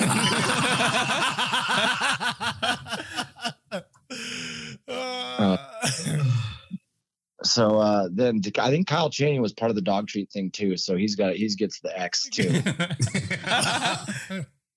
he he supported the dog treat thing. Oh, he's yeah, he's notorious for that shit. And then uh, what's one more that you just do not want talking to your daughter? One more that I do not want talking to my daughter. Um, I'm gonna take whoever's the fastest uh, super stock driver because he's just probably a little bit too rowdy. I don't know who it Nick, is. Nick but Bing. No, I'm just kidding. I can only imagine. what are uh what are your uh thoughts on on like guys getting flowers? Like if a girl got you flowers, would you would you appreciate it or would you just kind of be like, nah? That's a I I don't I'm not into the flower thing because like even when chicks like flowers, like I get it, they like them, but they're so damn expensive and they die in like a few days. It's like Okay. you spend thirty bucks on flowers and then they live like a little bit, like nice nice gesture, I guess. But I mean, you could buy something pretty nice for 80 bucks that's gonna live, you know, for a while or not ever die. So like a good bottle of booze, you know, lasts at least. a week. Because it's that. Exactly. What are your uh what are your thoughts on uh on skinny dipping? oh my god. Uh, I mean, it's cool depending on the setting. Like if you're at a party, if you're at a party with all your bros and and everyone starts skinny dipping, probably not cool. But if you're at like a like, like a, a chick's sorority house or a bachelorette party and they all go skinny dipping, pretty cool. Tell them What what, if it's happened. just you and your buddy? Not not cool. Tell them what happened, Tito. Now, what if you thought your buddy was naked and you got mad because Yeah, he wasn't? okay, okay. What if what if you're the only one naked and then your buddy's not naked? Is it cool then? No, I'm, pretty confused on where this is going. I feel like Okay, okay. So this past weekend, I got a friend who uh who went to a bar and then him and his buddy were like, Man, it's hot in here. We should go for a dip in the lake. And they're like, Yeah, man, like we should go skinny dipping. And they're like, Yeah, sure. So one of my friends gets naked and the other one doesn't, unbeknownst to my friend who is naked. And then as they're getting out, because uh a car came by and they thought it might be a cop and it left. The one friend's like, Hey man, two naked guys in the lake. And the one guy's like, wait, you're naked? And the other guy's like, oh, you're not? So that's what happened to my friend this weekend. and uh, yeah, he was, uh, he felt a little heartbroken that his other friend wasn't naked. So So you're saying you're saying who has the right to be mad in that situation? yeah, I, I guess I'm, I guess I'm asking like, if it's two dudes, is it okay for anyone to be naked, whether it's both of them or just one of them? I mean, I'm not into it. Goes Got it. Got it. What if girls were supposed to come and then they didn't? Nothing's gonna make this better. I'm trying to make it feel better. Yeah. yeah, I'm sorry if you went skippy, skinny dipping by yourself this weekend. That's exactly what happened to him. exactly what he figured man. it out. I was devastated, bro. Um, all right. It does right. sound like your. It sounds like your friend set you up, but Yeah, no kidding, man. God damn it. I should ask him. You son of a bitch. Um, I alrighty. Would you rather, would you rather guide your dad into your mom or one of your parents guide you into your girlfriend? Oh, that's that's a that's a tough question, but I would say guide me into my girlfriend for sure. All right. All right. he goes, all right. all right. You gotta marry one, fuck one, kill one. You know the game, right? Yeah, Okay. Gotta marry one, fuck one, kill one. Doug Mittag, CJ Greaves, or your cameraman Paul. Oh damn. Um, damn. Can I just kill all of them?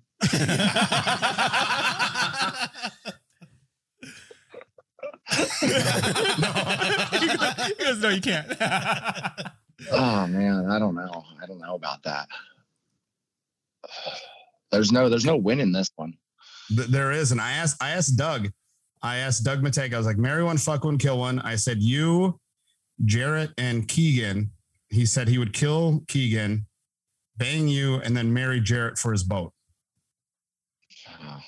Yeah, you're for you're for sure not getting fucked by Keegan. That guy would probably kill Doug. yes. oh fuck. Oh. Yeah, I don't, I don't know. Can I can I pass? Can I get some better contestants? Like be fresh. well, we'll let you pass. We'll let you pass. All right. She's a 10, but all she wears is Kyle Duke merchandise. Oh man, that's pretty tough. I would I would offer I would offer her some merch. I guess I'd start there. What if what if she wants to wear the Kyla Duke stuff while you're doing it? Is she a 10 anymore or, or what is she? Uh, I mean, I don't. I'm not. I don't really judge too hard. So if, if she's still a ten, then I could probably get over that. 9.9. Yeah. Uh, last question I got Honestly, is that's uh, gonna be a deduction, when was the last time you blacked out? The last time I blacked out. Um, probably Fourth of July. I, I took a. I ended up taking a, a. My buddy got stuck in the river. Long story, kind of, but I ended up taking a another RZR in there to help get him out. Ended up getting a little deep. Had to have a couple drivers meetings breaks, and that was that was probably last time things got a little fuzzy. 'Cause look at me now, made it home. yeah. Alrighty. Uh, those are all the questions that I have, gentlemen, unless you guys have anything. Nope. Okay. Alrighty, Mr. RJ Anderson. Uh, dude, honestly, we appreciate you uh, taking time out of your day uh, just to chat with us on a phone call, and uh, we'll be seeing you at Fall Crandon. Yeah, thanks, boys. Hope uh hope your next skinny dipping adventure goes a little bit better, and I'll see you guys in Crandon for sure. so too, man. I really hope so too. I'm not coming with you, but I hope it goes better. I'll cheer. yeah. Uh, All right, dude. See ya. Later. All right, then, Later. boys. Love you. Love you. Love you. Oh, man. This hung up on us. Just straight All up, quick. He's like, damn. Fucking. How does that make you feel? Like, like before you even knew like what was going on with you, he was just like, no, I, I wouldn't do that with my buddies or anything. Yeah, yeah. I don't know, man. I think I'm just that comfortable of a human being. I'm like, hey, man, like I've I've played football, I've played college football, I've showered with, you know, the, the team. So for me, it wasn't like that big of a deal. But then now you say it out loud, it's pretty gay.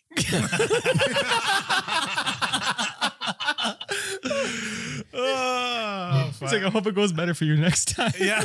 yeah, yeah. me too. Trust me. Trust me. I hope it goes a lot better too. Uh, That was that was funny. yeah, that was a good one. No, that was very insightful. I love I love that. I love RJ. Yeah. Yeah. Big uh big yeah, big fan. Um, I mean, I mean, like I said, dude, it'd be it'd be really cool to get him for for a full season. I mean, Yeah. you know, without a doubt, the kid's talented. Can you imagine if he was able to have, you know, that ample time to be able to kind of get his vehicle together, together, get his truck together, kind of get a team, and uh, yeah, I, I think it would definitely shake things up. I mean, there's already talent in Pro Four, but for him to to go for the year, Yeah. I think we'd have to turn our attention. Right. Mhm. I mean, look look how good he does, and he hasn't driven since the last I Brandon. When when's the Saturday race at Crandon? yeah. Yeah. Led whole shot it and led lap from beginning to end. Yeah, I and mean, then- crazy. Yeah, Like you said, imagine if he had like, oh, I'm gonna be here for the full season now. Like what he would do. yeah, podiums at fucking ERX. Like, dude, and now he's gone till Crandon. Now we won't see him. yeah. now you won't go skinny. no, I'm glad you, you asked. That was my. that was gonna be my question if he was gonna go to any other rounds besides like ERX, Yeah, which is cool. I think like breaking news type of thing. Like he's trying to go to Bark River next year. Mm-hmm, yeah, You're welcome. Yeah, Keto. yeah. No. Oh, yeah, you're welcome. You won't go skinny dipping with you though. Yeah. we hope Uh, it works out for you. Should So uh, I guess there's guess there's got to be girls, huh? Yeah. yeah. But yeah, making- about uh, about 15 minutes ago, uh, Mr. The younger Keeble, I did say uh, 10 to 15 minutes, so or 15 to 20 minutes. and he said he was So- ready. Yep. All right, here we go. He goes like, "Oh, you told me not to talk," so he just sat there silently. Yeah. like, is he even there? Uh, Hello. Alrighty, and our next guest, presented by Yamaha, is like that first batch of cookies you'll ever make. S- First batch of cookies you'll ever make, sweet and unpredictable. Also, like fine wine, the older he gets, the better he gets. This young man has erupted onto the racing scene like the Kool Aid man, not giving a fuck about your walls. He's jumped almost everything there is to jump from UTVs to carts to trophy trucks. Matter of fact, he's been jumped into the bloods of his own hometown. Su Wu. When he's not getting down and dirty at home, he's getting down and dirty in the deserts of this great continent. With a limited schedule, he is blessing us with his seed. Oh, I meant speed. He's just had a podium weekend at ERX. He's the driver of the number 52 NOS Energy Back Pro 2 from Riverside, California. We have the one, we have the only, we have the deadly Ronnie Anderson. Okay, what's going on, guys? What's up, brother? Oh, nothing much. Just uh just driving home from work actually right now. work. Oh, you Well, what's the your uh, what's your day Oh. job? You working at Kinko's? Just Kingo. yep, exactly. uh no, just at the shop uh shop with RJ and uh all, all the rest of the guys. oh, nice. nice, nice, nice, man. Let's uh let, how was your, how was your weekend? It was pretty good actually. We uh went down, hit the beach a little bit, hung out uh hung out d- down there a little maybe a little too much. he goes a little too. God CJ Greaves wasn't down there. I can say that. Oh yeah, yeah. You know what? Fuck it. Let's let's get right into it. What is uh what's up with this uh CJ Greaves and uh, Oreos thing? Yeah, so I guess uh he's really into the dog treat scene.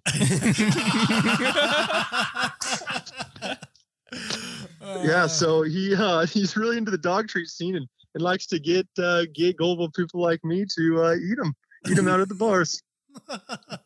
So do you think he's uh, I think he's into like pop play, like that kind of thing? yeah i don't know. It's hard to say you know those uh the wisconsin boys are you never know what they're going to whip out next you know? Pretty soon he's trying to give you a fireball shot with a oreo looking dog treat so why did you not question it? Where you're just like, oh man, like this is kind of cool. Did you even think like, oh, this is a funny looking Oreo at all? yeah so he he came up to me and was like hey i've got this cool trick that we do here in wisconsin and you pop this oreo in your mouth you eat it take some fireball and uh, you end up not tasting the fireball shot at all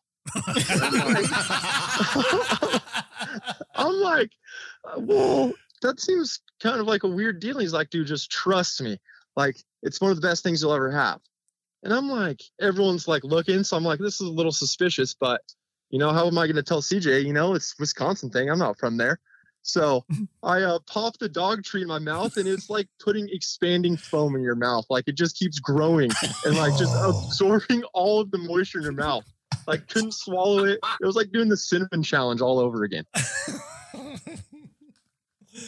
So who uh who who did he get before you? Uh somebody had like the Cole whole dog treat dog treat.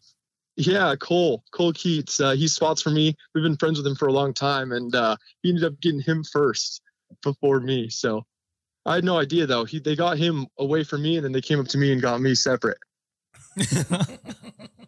Man, you know what?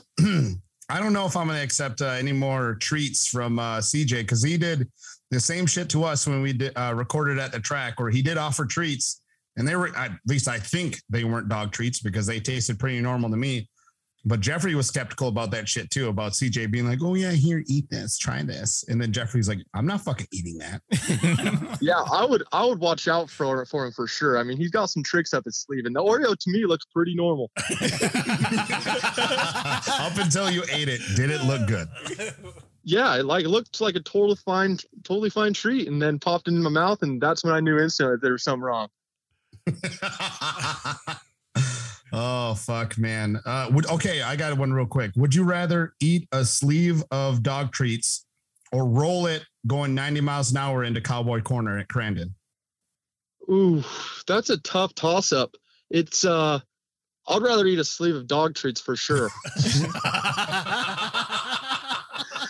I mean, at least you know I'm gonna come out unscathed. You know, I mean, truck's gonna be fine at least, but might just have uh have some more trips to the bathroom the next day after all those dog treats.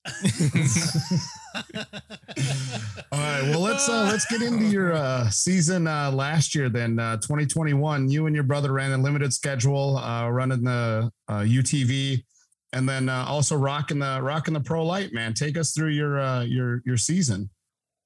Yeah, for sure. We uh I ran actually a lot of UTV races um in Texas last year that ended up doing pretty good. So that's what ended up taking um majority of my time last year. And uh we ran I only went did uh fall Crandon in the UTV and had some really good speed, just uh ran second both days and just uh had some belt issues um that ended up taking us out in that. And then pro light we ran uh Crandon ERX Crandon and uh I've always struggled at Crandon, especially in the pro light. I've always just, uh, I don't know, never just really gelled with it, um, especially from coming from out here where we had tighter tracks and that one's so fast, wide open, um, a lot bigger. Um, and I've always kind of struggled in the pro light. So the two Crandons ended up around the fifth, sixth area, and in the UTV or in ERX, uh, I actually felt really good there in the pro light and just uh, took myself out the first day with with Kyle Greaves, and then the second day um, I got put in the wall on the first lap. So didn't uh, didn't have much to show for it there. So I know that we, uh, geez, sorry. I know that we had uh, asked you when we sat you down for um, this season for our interview.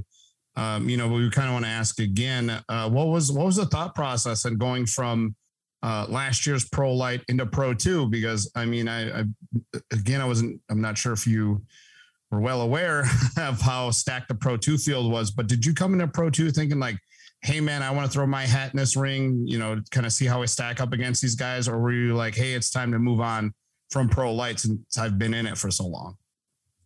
Yeah, I think it was a little bit of both. Uh, pro lights, I've been in, in it for six years or so now, and uh, I felt like it was just uh, RJ kind of came to me and he said that he thinks it'd be a good idea for me to move up, and we've already had the truck. Uh, we redid the front end a little bit, and I've ran it a, a few times out here just in the regional stuff, and felt really good. And it felt like I had uh, some decent speed in the Pro Two, and just really uh, really gelled with the Pro Two a lot more.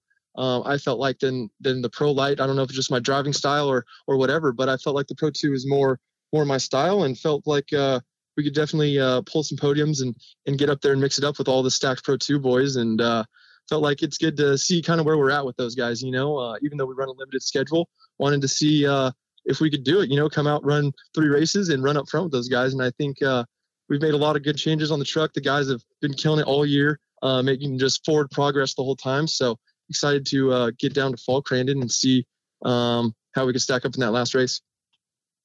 Well, when it comes to uh, when it comes to prep, you know, I'm not sure if you and your brother are the same, but uh, you know, we just spoke with uh, RJ and we asked him about his uh, Crandon prep, and he was like, uh, "Throw some tires on it, push on the bumper a few times, and it was ready to go."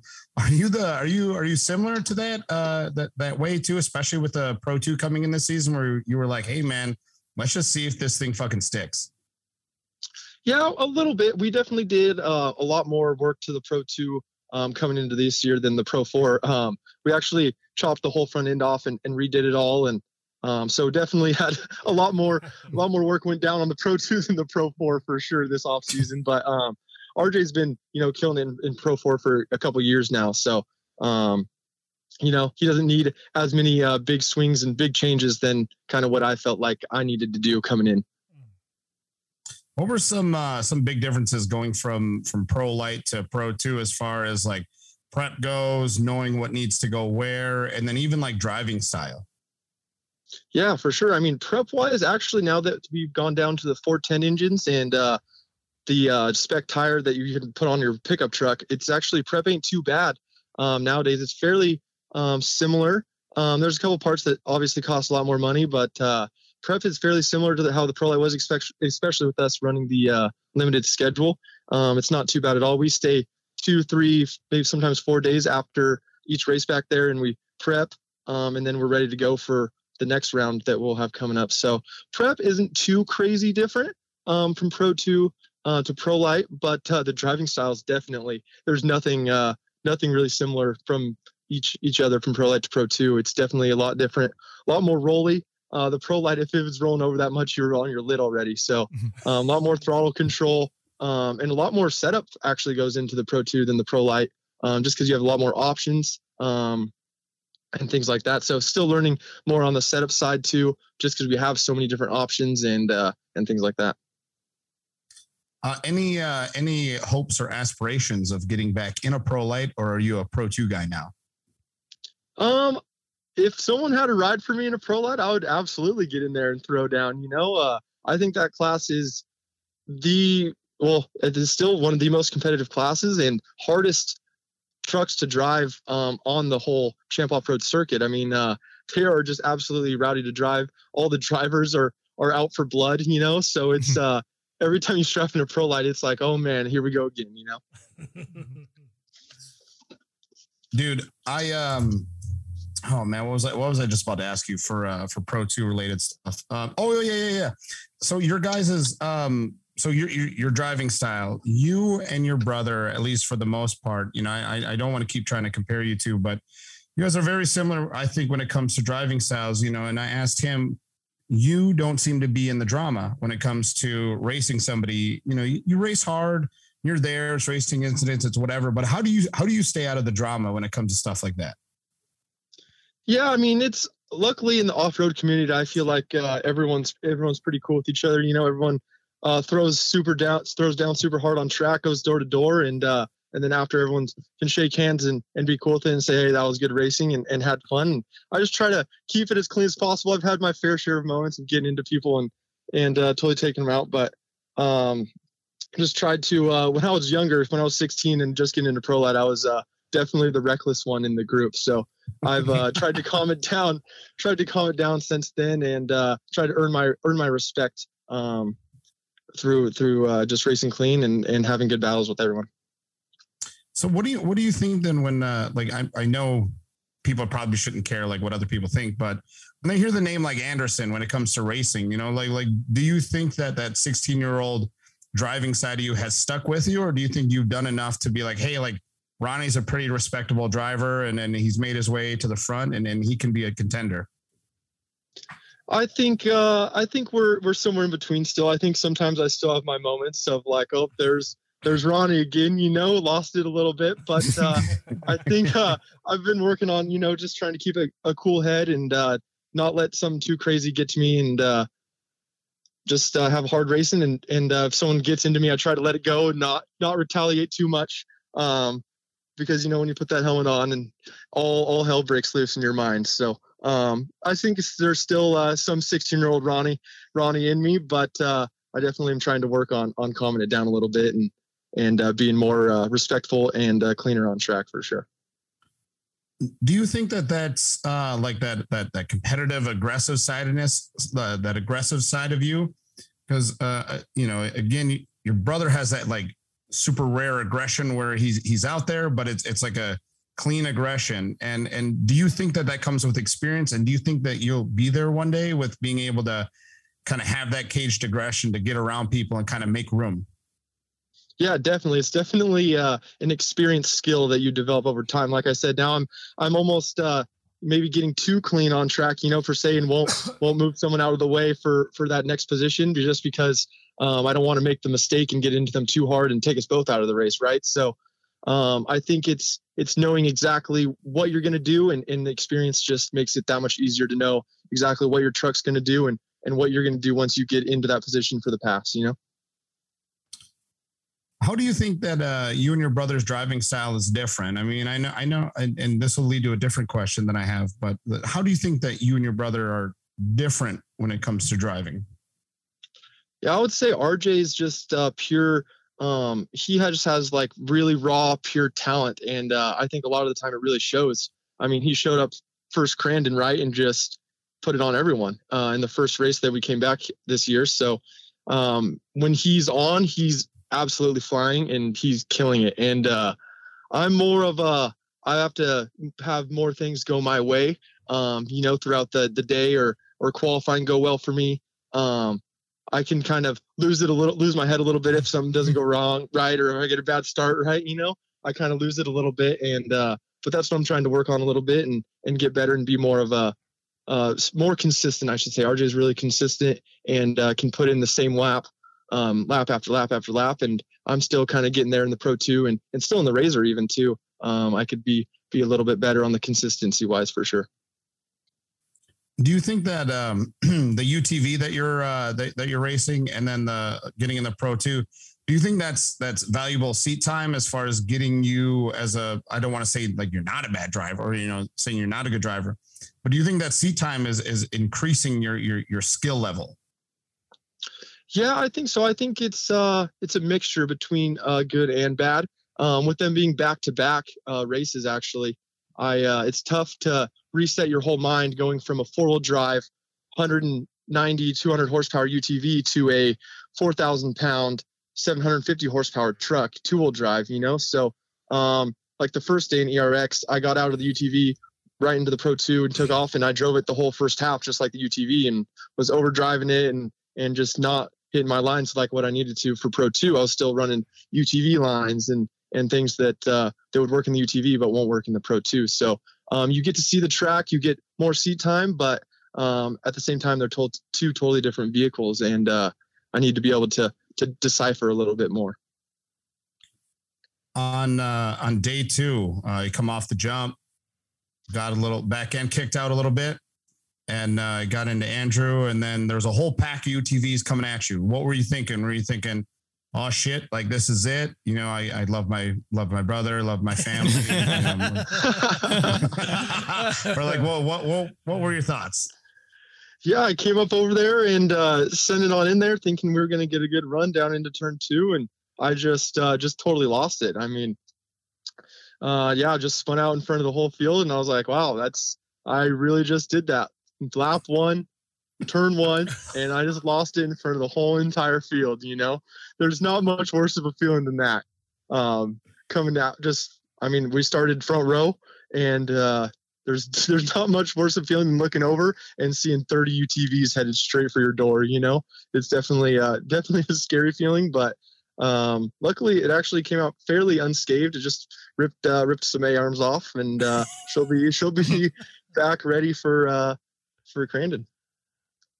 Yeah it's got to be brutal i mean not only did you have 30 utvs you know coming at you you had a whole crowd watching you kind of just spin out and you know kind of Yeah, laugh at you a little bit Yep. Yep, I knew. Yep, that's exactly exactly what happened. You're you're right for sure. I uh, yeah, I mean, what a rookie, right? Start on the front row and spin out first lap first quarter. Oh man, but uh, yeah, pretty funny. And but I feel like uh, I was actually able to channel that a little bit into Pro Two and and uh, get some redemption um, there. So I was happy with that. Mhm, mhm. Yeah, for sure, man. I mean, you know, when I was back there, um, kind of getting GoPros ready, doing lifestyle shots and whatnot, uh, I saw you back there early, and somebody was like, "Oh yeah, Ronnie got in a wreck," and I can't see from back on staging, so I wasn't sure how bad of like a crash it was. Like, I don't know if it was like a jarring hit because I know Johnny Holter had gotten in a bad wreck last year, and and um, you kind of like look like it was it didn't tickle so i didn't come and say anything but um when i watched it i was like i mean it still sucked but but yeah no i saw you back there early and i was like mm, what you doing back here rj Yep, yep, definitely, uh, definitely hurt my pride more than uh, than everything else. Definitely just uh, felt like a total rookie out there. You know, just uh, what are you gonna do at this point? But I felt bad just get, taking other people out of the race too. You know, first Mm. lap, first corner, just uh, and it was all all on me. So well you got a you got a bronze and a silver to kind of show for it and you i think you can be like hey i went hard because look at look at the look at these shits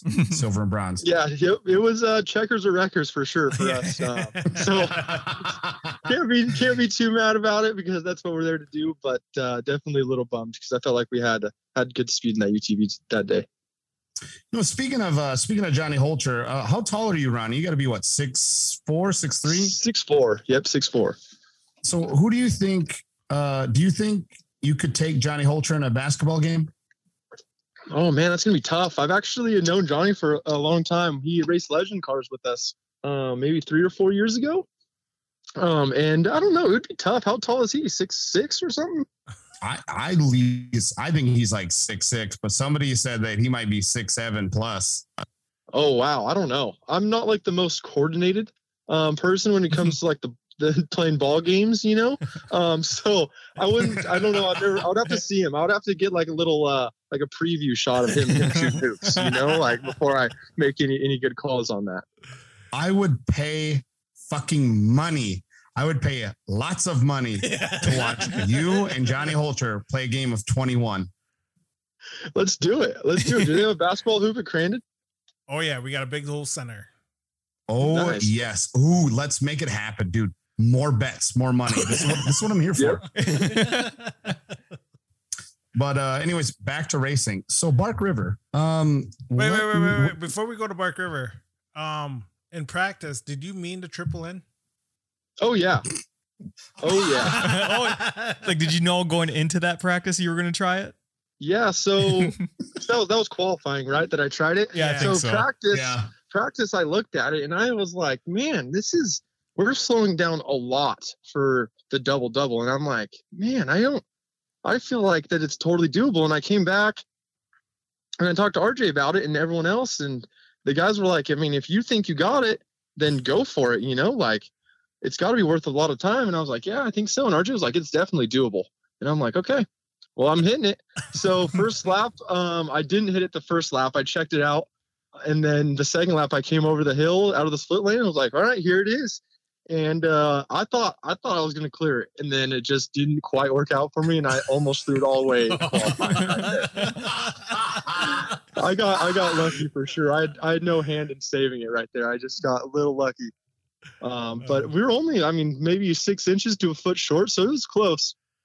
Uh, well, you had the whole Pro Two field talking, and then ERX takes it out. Th- That was that was a big bummer for me. I, I was really looking forward to that rhythm. Me too. I was actually thinking that I could find more speed, and, and I was going to do it in the race again. Yes, Um, but I was bummed too that they knocked it down. But yep, good for you though. I I I, I love the I love the the challenge that you made for yourself. Not only hitting it, but also saving it. Yeah, I mean, like I was saying, we're we're we're out for checkers or wreckers, you know. So any any little advantage that I could get to to get closer to that win, I'll take it. Full fucking send, man, dude. I, and honestly, too, when someone they're like, "Oh yeah, like Ronnie tried the triple," I no, I wasn't surprised like at all. I'm like, "Oh, okay." I, I was surprised he waited that long. Well, thank you. I'm going to take that as a compliment.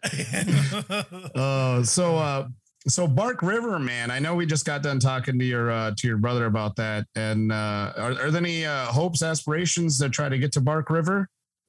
Yeah, for sure. It looks like uh, I've never actually raced there. RJ raced there back in 2010, and I was there, watched him, and everyone else has nothing but good things to say about the track. That it's um, probably one of the best tracks that they go to all year, and I would love to uh, race there one year for sure. Um, looks like um, just a little bit of everything that they have there at that track, and good crowd. Um, so hopefully, hopefully one year, and hopefully next year, um, we'll uh, we'll we'll go there. Maybe maybe skip Spring Crandon and, and hit that one instead, or something like that.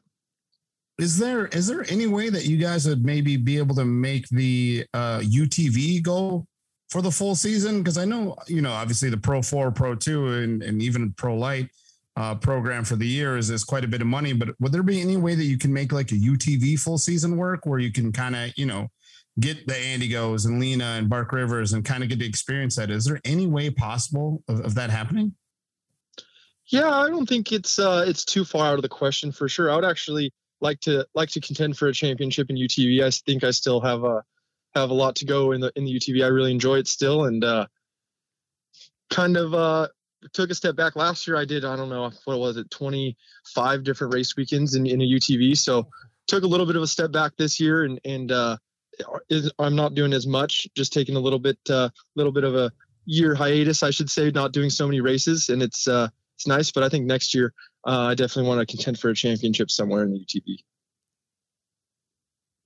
Yeah, I mean, like you said, it's it's you, you guys are, are are always contenders whenever your names you know are brought up, or even in in, in the racing field whenever it comes to the Andersons. Um, I think I maybe have one more racing related question. I mean, unless you guys have one. I mean, basically, it, it, it's kind of a, about the desert. Um, when it comes to UTV, um, what is what is the big difference as far as like maintenance goes for short course and then for for desert? I know one's a sprint, one's a marathon, but is there one that's easier to take care of? Um, it's it's a toss up, honestly. In the short course stuff, it's uh you never quite know what's gonna go wrong next. You know, like you're pushing your car and yourself to the absolute limit the whole time, driving 120 percent, and uh, everything is just is just living on barely nothing. You know, because you're pushing everything so so hard to get every bit of speed out of it. And uh, the UTV classes are so competitive in short course that you have to you have to keep pushing um, your car and yourself to the next level, trying to get that extra bit of speed. And in the desert stuff, um, you don't push it as hard. We run um, basically run a stock tune, um, so we don't run much horsepower. Everything's fairly fairly stock, but it's uh, you're running for 500, 600 miles. Um, so it's more of the general wear on the car, um, big hits and the whoops and, and stuff like that that ends up getting you in the desert. Um, and in short course, it's just pure um, just pure speed that ends up taking you out, like getting your front diff or or blowing a belt, just because you're pushing everything so hard. Um, so it's tough to say on on what's harder on equipment or or um, definitely you have more ability to save the car in the in the desert stuff. Um, as a driver, you can kind of uh, back it down and say like and see what's what's hard on the car and what's not. And in short course, you don't have that ability. You have to push through everything um, and just hope that you're going to make that 15 minute moto and uh, get back to the pits and, and be able to reevaluate your car and change what you need to. Um, but in desert racing, you sometimes won't have a pit for 100 miles. So you kind of got to be easy on it and uh, watch after your equipment so you could make it to that pit and they could kind of see what's going on if you have something going on and, and stuff like that. You know, You brought up, uh, you know, the, the word moto and something we asked uh, RJ before too is like, would you would you like something like um, a UTV series that that that could be like a national series? Because I know there's a bunch of UTV series around uh, the the the country. Would you be down for something like that, uh, like, like a like a Supercross nationals kind of stuff like that that goes around the the United States and kind of just being like the main UTV? And and do you think that that could build like the UTV racing scene?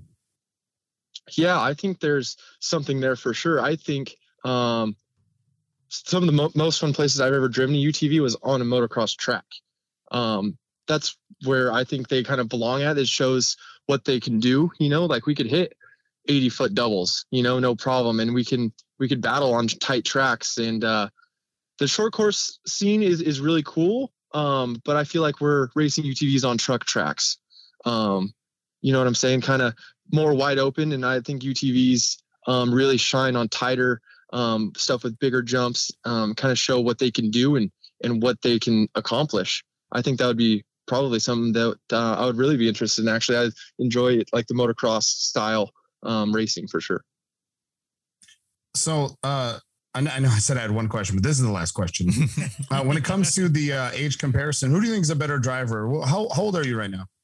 22. Who do you think was a better driver at age 22, you or RJ? And why? And why do you think it's you? Man, tough. it's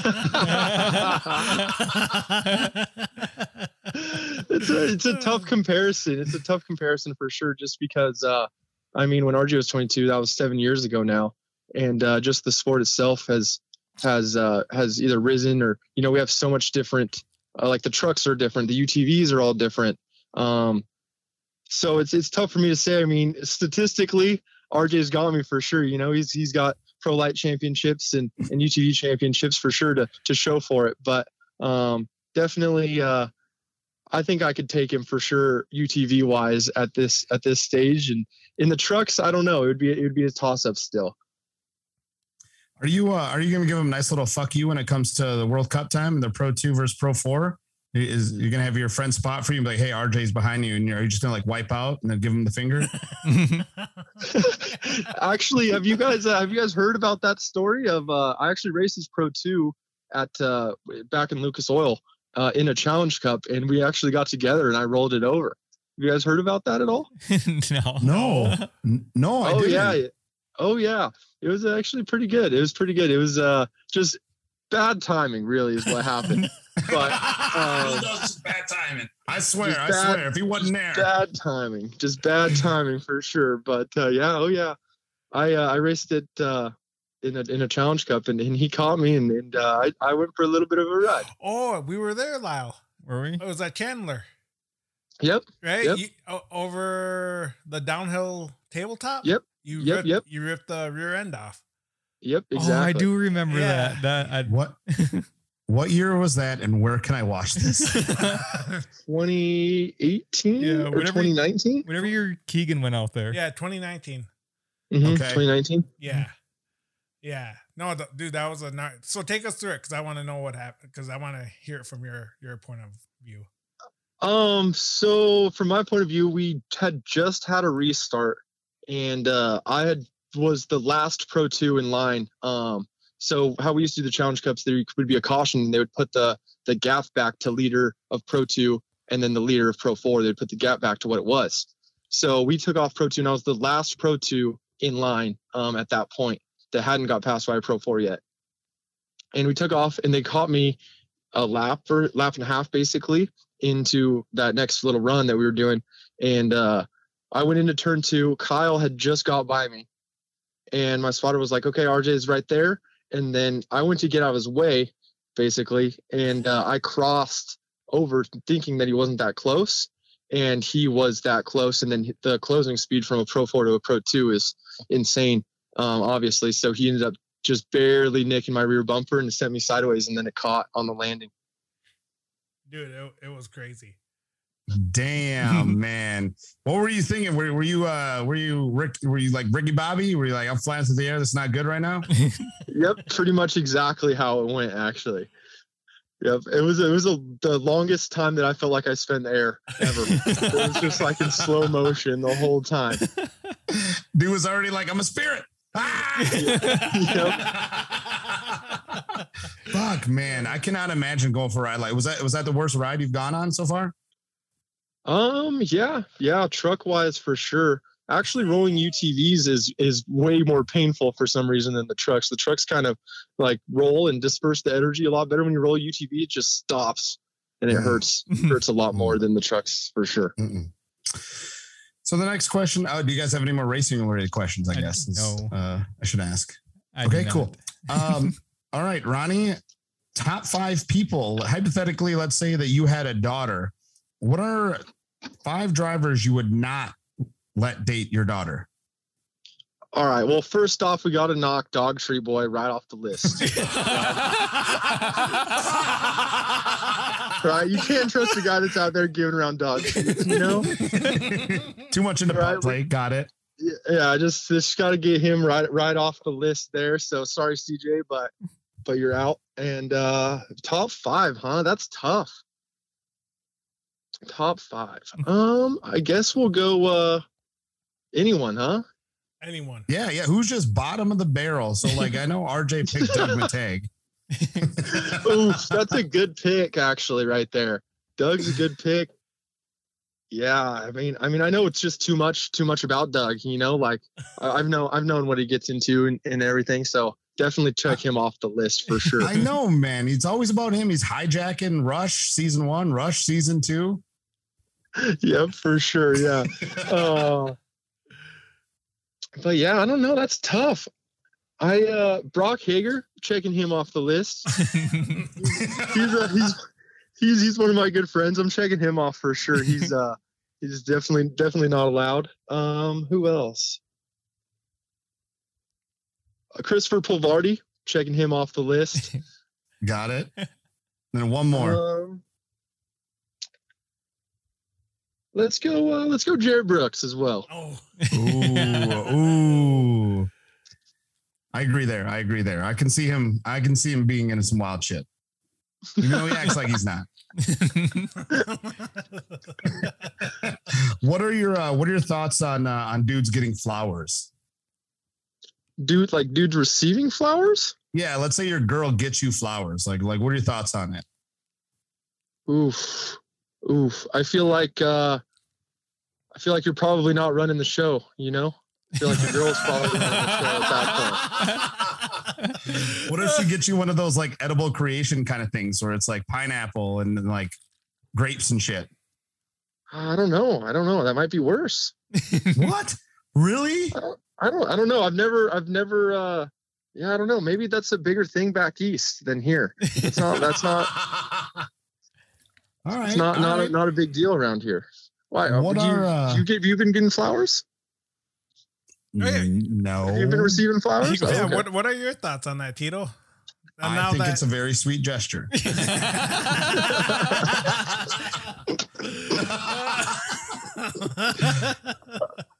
Uh, what are your thoughts on uh, on skinny dipping? Um, I mean, if if the time calls for it, I feel like why not? You know, Hey, like if a amen, chick if a chick comes up to you, you know, it's like you want to go skinny, skinny dipping, and you say no, there's something wrong. that exactly that's what I'm saying. If if one of your friends was like, "Hey, let's go skinny dip," and you're like, "Yeah," nothing wrong with it at all. Nope. Male friends. No, yeah, yeah, yeah, yeah, yeah. So, all right, would you rather guide your dad into your mom or your parents guide you into your girlfriend? Ooh, that's a tough question right there. oh man, I don't know if I really want to answer that. and then you're not gonna like the next one. oh man, it only gets worse from here on out, huh, boys? yeah, yeah, Again, this is why no one sponsors us. yeah. yeah this is why we Oh, don't have a sponsor funny. yet. Oh, that's awesome. Um, I would probably rather get guided guided into my girlfriend. Same. Yeah, no, I I, I agree. Uh, Yep. Alrighty, uh, you know the game uh, "Marry One, Fuck One, Kill One." Yep. Alrighty, here are three: C.J. Greaves, Doug Mittag, cameraman Paul. Like, oh man, it does get worse from here. he was like, how, he was like, how can the question get any worse? Yeah, he's like, wait, that wasn't the worst one. Oh man. Oh fuck, this is tough. Um, I'm I'm killing Paul for sure. he goes for sure. Killing Paul. Um, I'm probably probably marrying Doug and fucking Dog Tree Boy. Dude, you're, you're a fucking champ. Your brother, your brother did not want to answer that one. I feel like I'm on the podcast. I got to do what I got to do. You know. yeah. See, and, and we and we appreciate Yes, it, Ronnie. yeah, you might thank you might be my new favorite Anderson. Last one. Uh, she's a 10, but all she wears is RJ Anderson gear. So like even if she wants to bang you, she has to have RJ shirt on. Oh, she's a one.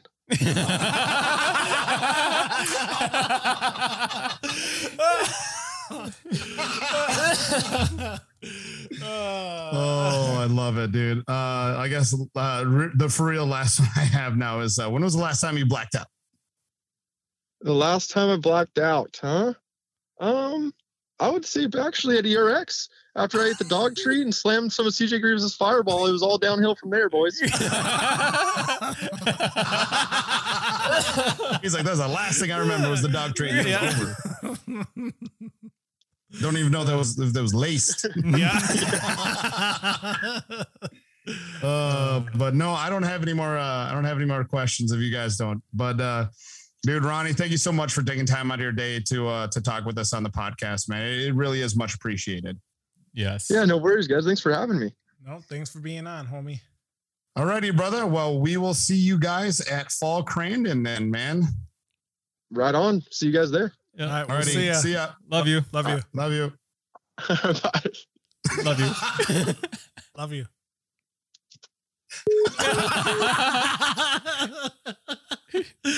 uh, what's up with the SoCal boys? They I don't know, man. They don't We're, roll that uh, way, man. Yeah, Yeah. they don't like the flowers. Don't like the flowers, the edible arrangements They don't like skinny dipping with your guy friend. with your with your good buddy. And Because get- Corey was the same way when we were like, "Oh, love you." He's like, "No," but he goes, Knock it off. uh, Oh shit, man. That was good. I enjoyed that. That was good. The brothers, yeah. yeah, good good perspectives. Yes, very good. Should we cold Especially, call or uh, should we move on? kind of first time having them on the podcast and kind of getting to talk to them. I know we like sat down with them, but as far as like having yeah, Yeah, like Well- this was was different. It was cool. yeah. It's always good to get different. Like I don't, I don't know. Like, have they ever been on a podcast? I don't know. I don't know. yeah. Who knows? Yeah, But either way, it's nice to get a perspective from like part timers, I guess. From, like Yeah, the racing. exactly. Like they just show up and kick ass and then leave. which is Take sad. medals and fucking go home. Yeah, eat dog treats. yeah. And eat dog treats. oh shit. Uh, but what were you gonna say earlier uh, that you, that you wanted to tell me? You No, wanted to wait I, till I- the end. I was trying to think about that right now, and um, Mm. the thought has left my brain. You can't think of it no more. We- We'll we'll give you time. We'll just insert an Applebee's commercial. Yeah. Yeah, I know, right? Nothing though, huh? No, nothing. I no, not not ringing a bell. I mean, I guess we'll have to talk, but As soon, as soon as we stop recording, we'll be like, I know what I was gonna say. Yeah, yeah. Yeah, and I started back up again. yeah, no, but uh, we almost had that the technical failure there for a minute. I didn't even know you were fucking frozen. I didn't know either. Oh, after I asked the question, yeah, I mean, when you started waving, yeah, yeah, when you started waving, I was just like, shit. I didn't even know. Like, I thought you were just tired or something. yeah, I thought you were just waiting for him to something. no, RJ's audio cut out, and I was like, I started going like this. I started wiggling my mouse, and I was like, oh shit, oh no, and then all of a sudden it came back on. because it got outside, silent. I'm just like Tito. He's like, are these guys doing the silent game on me? Yeah. He's like, I ain't saying shit. He's like, I win this fucking game. Yeah, yeah, right. Take time out of my goddamn day for you guys to fuck with me. Uh, Oh, but dude, Lena, hey, uh, Lyle. Uh, so here's what I'm thinking. I roll up to Green Bay, 7:30, 8 o'clock. We Thursday? go to Legend Larry's, meet meet Caleb there, Thursday? some food. Is it Thursday? yeah, Thursday. Thursday? Yeah, Thursday. Yeah. I'm down. What time are you rolling up? Uh, hopefully about 7:30, 8ish. You'll be golfing. Yeah, I'm gonna- yeah. I mean, I'll, I'll I'll be coming. I think I did that last year where I just showed up. I showed up late because we're going there. Yeah, because you and me went to Lambeau and ate. Oh yeah, you guys had that nice meal without me. Yeah, the cheesesteak. Yes. Oh yeah. Oh yeah, that's right. You guys had a bro We- date without yeah, we me. had a that was We had a too. That was a lot of fun. It was magical. I hate you was guys. magical. We we might need that chemistry again, seeing as how Jeffrey is gonna bail on us. No, Yeah. well, I'm trying to get out of it right now. Ooh, You're trying to get out of a wedding. Yeah, I hope so. yeah. Well, I fig- guess, I like- figured if she she ditched out on my day date, I could ditch out on the wedding. That's, yeah, that's, Ooh, there you go. Yeah, You that's can be like, reasonable. oh, I'm just fucking reasonable. plastered Yeah. right now. I can't go. Yeah, Yeah. no, exactly. But because she got so tanked, the the the bride actually asked me to come to monitor her. oh, uh, damn. Can you come watch your girlfriend? Yeah. Damn. I know you got a I know you got a docu series to produce, but we really need you here to monitor her. We'll just like we'll pull it. We're we're pulling a different view for Rush Oh yeah, for we this are. for We- this round. we are. So we, We just tell them that we need you. If any of those guys listen, we are doing the underdogs, Mhm. We're doing yeah, episode six, five, whatever it is. Four. wh- whatever it is. The uh the underdogs of Pro Two. I think Mhm. that was your idea, right, Tito? Whose idea was this? It was Tito's. No, Yeah. I think it was no, I think it was Jeffrey's. One of you guys. I think one of you guys brought it up. You mentioned about no, no. like you. um It was a team. we'll just say that. We Yeah, were like, no, it was Lyle. No, it was Tito. It was Yeah, Jeffrey. I, I don't remember who said it, but yeah. either way, it's a good idea, which I think is cool that we'll be focusing on, Not the leaders. yeah, like the I mean, we'll the be- privateers, I guess, of the sport. Yes, yes, the unknowns, Yeah. yeah. the Bob Brand. Yeah, like yeah, Bob Brand, Zach um, Zach Sikowski. Sikowski. The thing is, too, Zach fucking Zach would be a character for Rush. Yeah. Is he- oh, for sure. Yeah, Is he even gonna race? Didn't he break something like his like a bottom Uh, body part? Sprained AC joint, I think. Oh, Oh, that's it. I Oh, oh, he'll be before. back. Yeah. I think so. Just tell him he had a concussion. It's it. he said. We'll just say, hey man, we're gonna film you for Lena. suit up. Yeah. Just, yeah. Yeah. Suit up, climb in the truck, and then climb back out. Yeah. Yeah. Make it seem like you're driving. Yeah. Uh, No, I think it would be cool hearing those stories, that side of the thing, because we know all these other guys. We- Yeah. We've known them. I don't really know. Oh, any- that was my else. question. I got it. there it is. Here it is. Oh, there it is. I mean, it was nothing important, but I was just we started editing for the Rush season two. Today. Yeah. Yeah. we started it. Lyle started it. yeah. I, I saw that little uh that little bit that you did. You, uh, Um oh, you did send it to him. I sent him that little reverse thing. Oh, you should see it after that, pretty baller. dude. I got Per like usual. I got like four minutes in so far, and then it was a lot. It's a lot. I forgot how much work it is. The my Well, the master then- editor is at it. Well, we still I did I I don't know if I told you or not, but I did message Keegan. I was like, hey man, we have to get your interview at Lena. And he said, okay. Yeah. Mm-hmm. And then we got. I was like, I was like, all right, I'm done fucking around, man. Like, I'm not your friend no more. yeah right. It's coming from Impulse Media, bro. Yeah. Like, we have to do this. yeah right. We're the closest with him, and we can never get an interview with that guy. Yeah. We pit in his fucking Yeah, awning. our shit's underneath his awning. We live.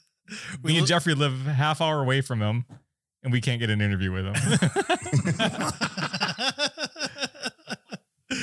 uh, yeah, and then I think Thursday, me and Jeffrey are gonna go early, kinda, and grab Haley's interview. Was Okay. it Thursday or Wednesday? I don't know, whatever day she shows up. Oh up. no, it was Thursday. Yes. Whatever day she shows up, we're gonna interview her, and then we'll be ready to rock. Oh, interview her and Shane. Yeah, What uh what do you guys uh foot race?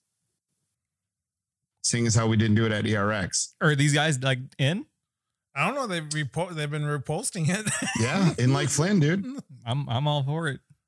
Are they gonna do it parade day or after Sunday? Should we do it at the parade? The parade would be cool. The parade Ooh. would be cool. You won't be there, will you? I don't know if they'd be willing to drink though before the before the race the next day. It's not like they're getting hammered. They're only drinking what two beers. yeah. I don't know. I can ask them. I don't. You think having fives, not having any?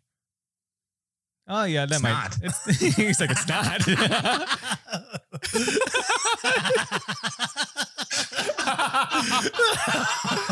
Oh, fuck. Over three days, it's not. Yeah. oh yeah, I don't know when they would do it. Do you, they would casually drink on? yeah, they would. I mean, After I'm a sure, practice I'm day? Sure, I'm sure they drink at the parade. I'm I'm certain they drink at the parade. Like have Yeah, crush a crush a like you said, man, crush a beer or two. Like that don't count. Why do you say warm sprite for me? I don't I just I literally posted I think one accurate thing about everybody. Not me. Yeah, I did. What was accurate? What shoes did I say? Oh, I said New Balance. you know, Because you're dead. Because you're dead. Yeah, but still. I like Should- how you put like for Haley's was like Hoosier State, like who who you're representing. Yeah. Yeah. just a whole ass state, not even like a whole hometown. ass state. Yeah, Oh fuck! You have way too much time on your hand at work. you, Dog, that, I did that in like five minutes. that one day you're sending us a bunch of shit. You're like, I swear I'm working today, guys. I forgot what it was, but it was like five different things you sent us. It was memes. You're making memes about shit. Oh, yeah, like I swear I'm working today. Oh yeah, that's right, dude. Bunch of memes. It just came to me where I was like, I gotta make this. I gotta make this one. I gotta make this one. Oh fuck! But, but no, good podcast. Yeah, it was a good episode. The brothers. Yes. Yeah. the, the brothers, the Anderson Bros. That's Yep. what, that's what I'm gonna name it, Anderson Bros. Mhm. You know, they got their sweet merch. Yeah. Mm-hmm, mm-hmm, mm-hmm, So out here scoping early. Yeah. Hope we get some. You, you're like ah, three XL. Yeah. Three X. Yeah, I was like, you know, if it's me. Yeah. I swear to God, they show up to Crandon and be like, Tito, he's a 3XL. I'm gonna be fucking super pissed. Hey man, that's all you gotta do. Add it. I'll, I'll pay for it. I'm willing to pay for it. Whatever, you fucking cheap ass. I am. I'm always. I always have cash on me, strapped, ready to go. Yeah, pay for 'cause some I- fucking merch. Because I gave it to you. Because guess what? I gotta fucking. I gotta buy a new Jerett Brooks hat. Do that. He gave it to me to use, and you just over it on it. Hey, you just took it. I even mentioned it to him when he was there. I was like, "That's Tito's hat." Like he's over there sweating in it and shit. I was, I was, I was, work- I was, I was working out in it. Yeah, I was, I was like that. I was, I like, like, that's it's- Tito's hat, bro. I even asked you. I was like, "Hey, bro." I was like, "I'm sorry, but I was like, I'm wearing your hat to work out." He's like, "You keep it." Yeah, I was too.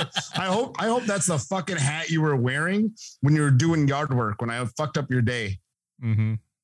Probably was. I think I was. Was it? Too. I Was think it? Yeah. He does Yeah. wear it a lot Weird when he does that shit. how that karma comes back Yeah. motherfucker. Because I w- like I was gonna wear it for like the next round, and I was like, "No, Jeffrey wore it. He sweated in it. I don't want to put that back on." Yeah. God. Uh, Like, you leave any hat in his truck, it's automatically his now. Yeah. just so you guys know, anyone knows. Kind of like my zip up. Yep.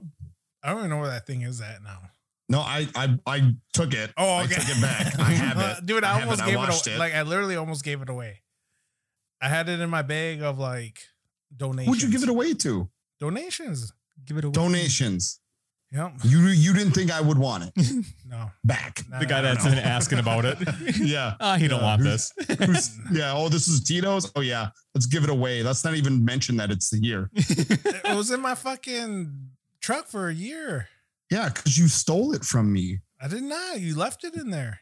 Oh, I might have I- left No, no, I used it. I remember now. yeah, so he worked Yeah. out in Yeah, it yeah. probably. No, no, no. He let me. uh I was cold. Oh, that's right. I did for uh Falkrandon. Yeah, yeah. I, I, were you wearing that when we recorded CJ I on the corner? I think so. Mm-hmm. Yep. Nope. Jazz goes. Stop recording. Are you recording? Jazz. No, we Oh yeah, yeah. He just tried FaceTiming me. I didn't even uh I didn't even answer. no, we just end it Yeah, now and then talk to him. You know, I'm sick of him. I don't like him. Yeah. Dude, try living with him. No. For how long? You lived with him for Four years. Wow. Yeah, whatever. Who has fucking three best men? He has three best men. Yeah, co-best men. Three stages of his life. Who are they? Dumb. So dumb. Brian, Casey, and me. Like Casey's Where, where are you at in the stages of stages of his life? the life? present. The present. The later life, yeah. Mm. I'm the third. Ooh. hmm And last. I'm the third mistress. Yeah. All right, we gotta we gotta get going. All right, yeah. All right, boys. Uh dude, good podcast. Uh yes. talking to the Anderson Bros. Uh, thank you everybody for listening, uh, tuning in, and uh, hope that podcast uh, satiated your guys' requests because I did actually get a bunch of requests about getting uh, RJ and Ronnie uh, on the podcast. So hope that uh, hope that quenches your thirst until uh, maybe we get them on next time. But thank you again for listening. I'm Teal Levine. This is the Impulse Show, and uh, we'll see you guys later. All right. Bye. Bye.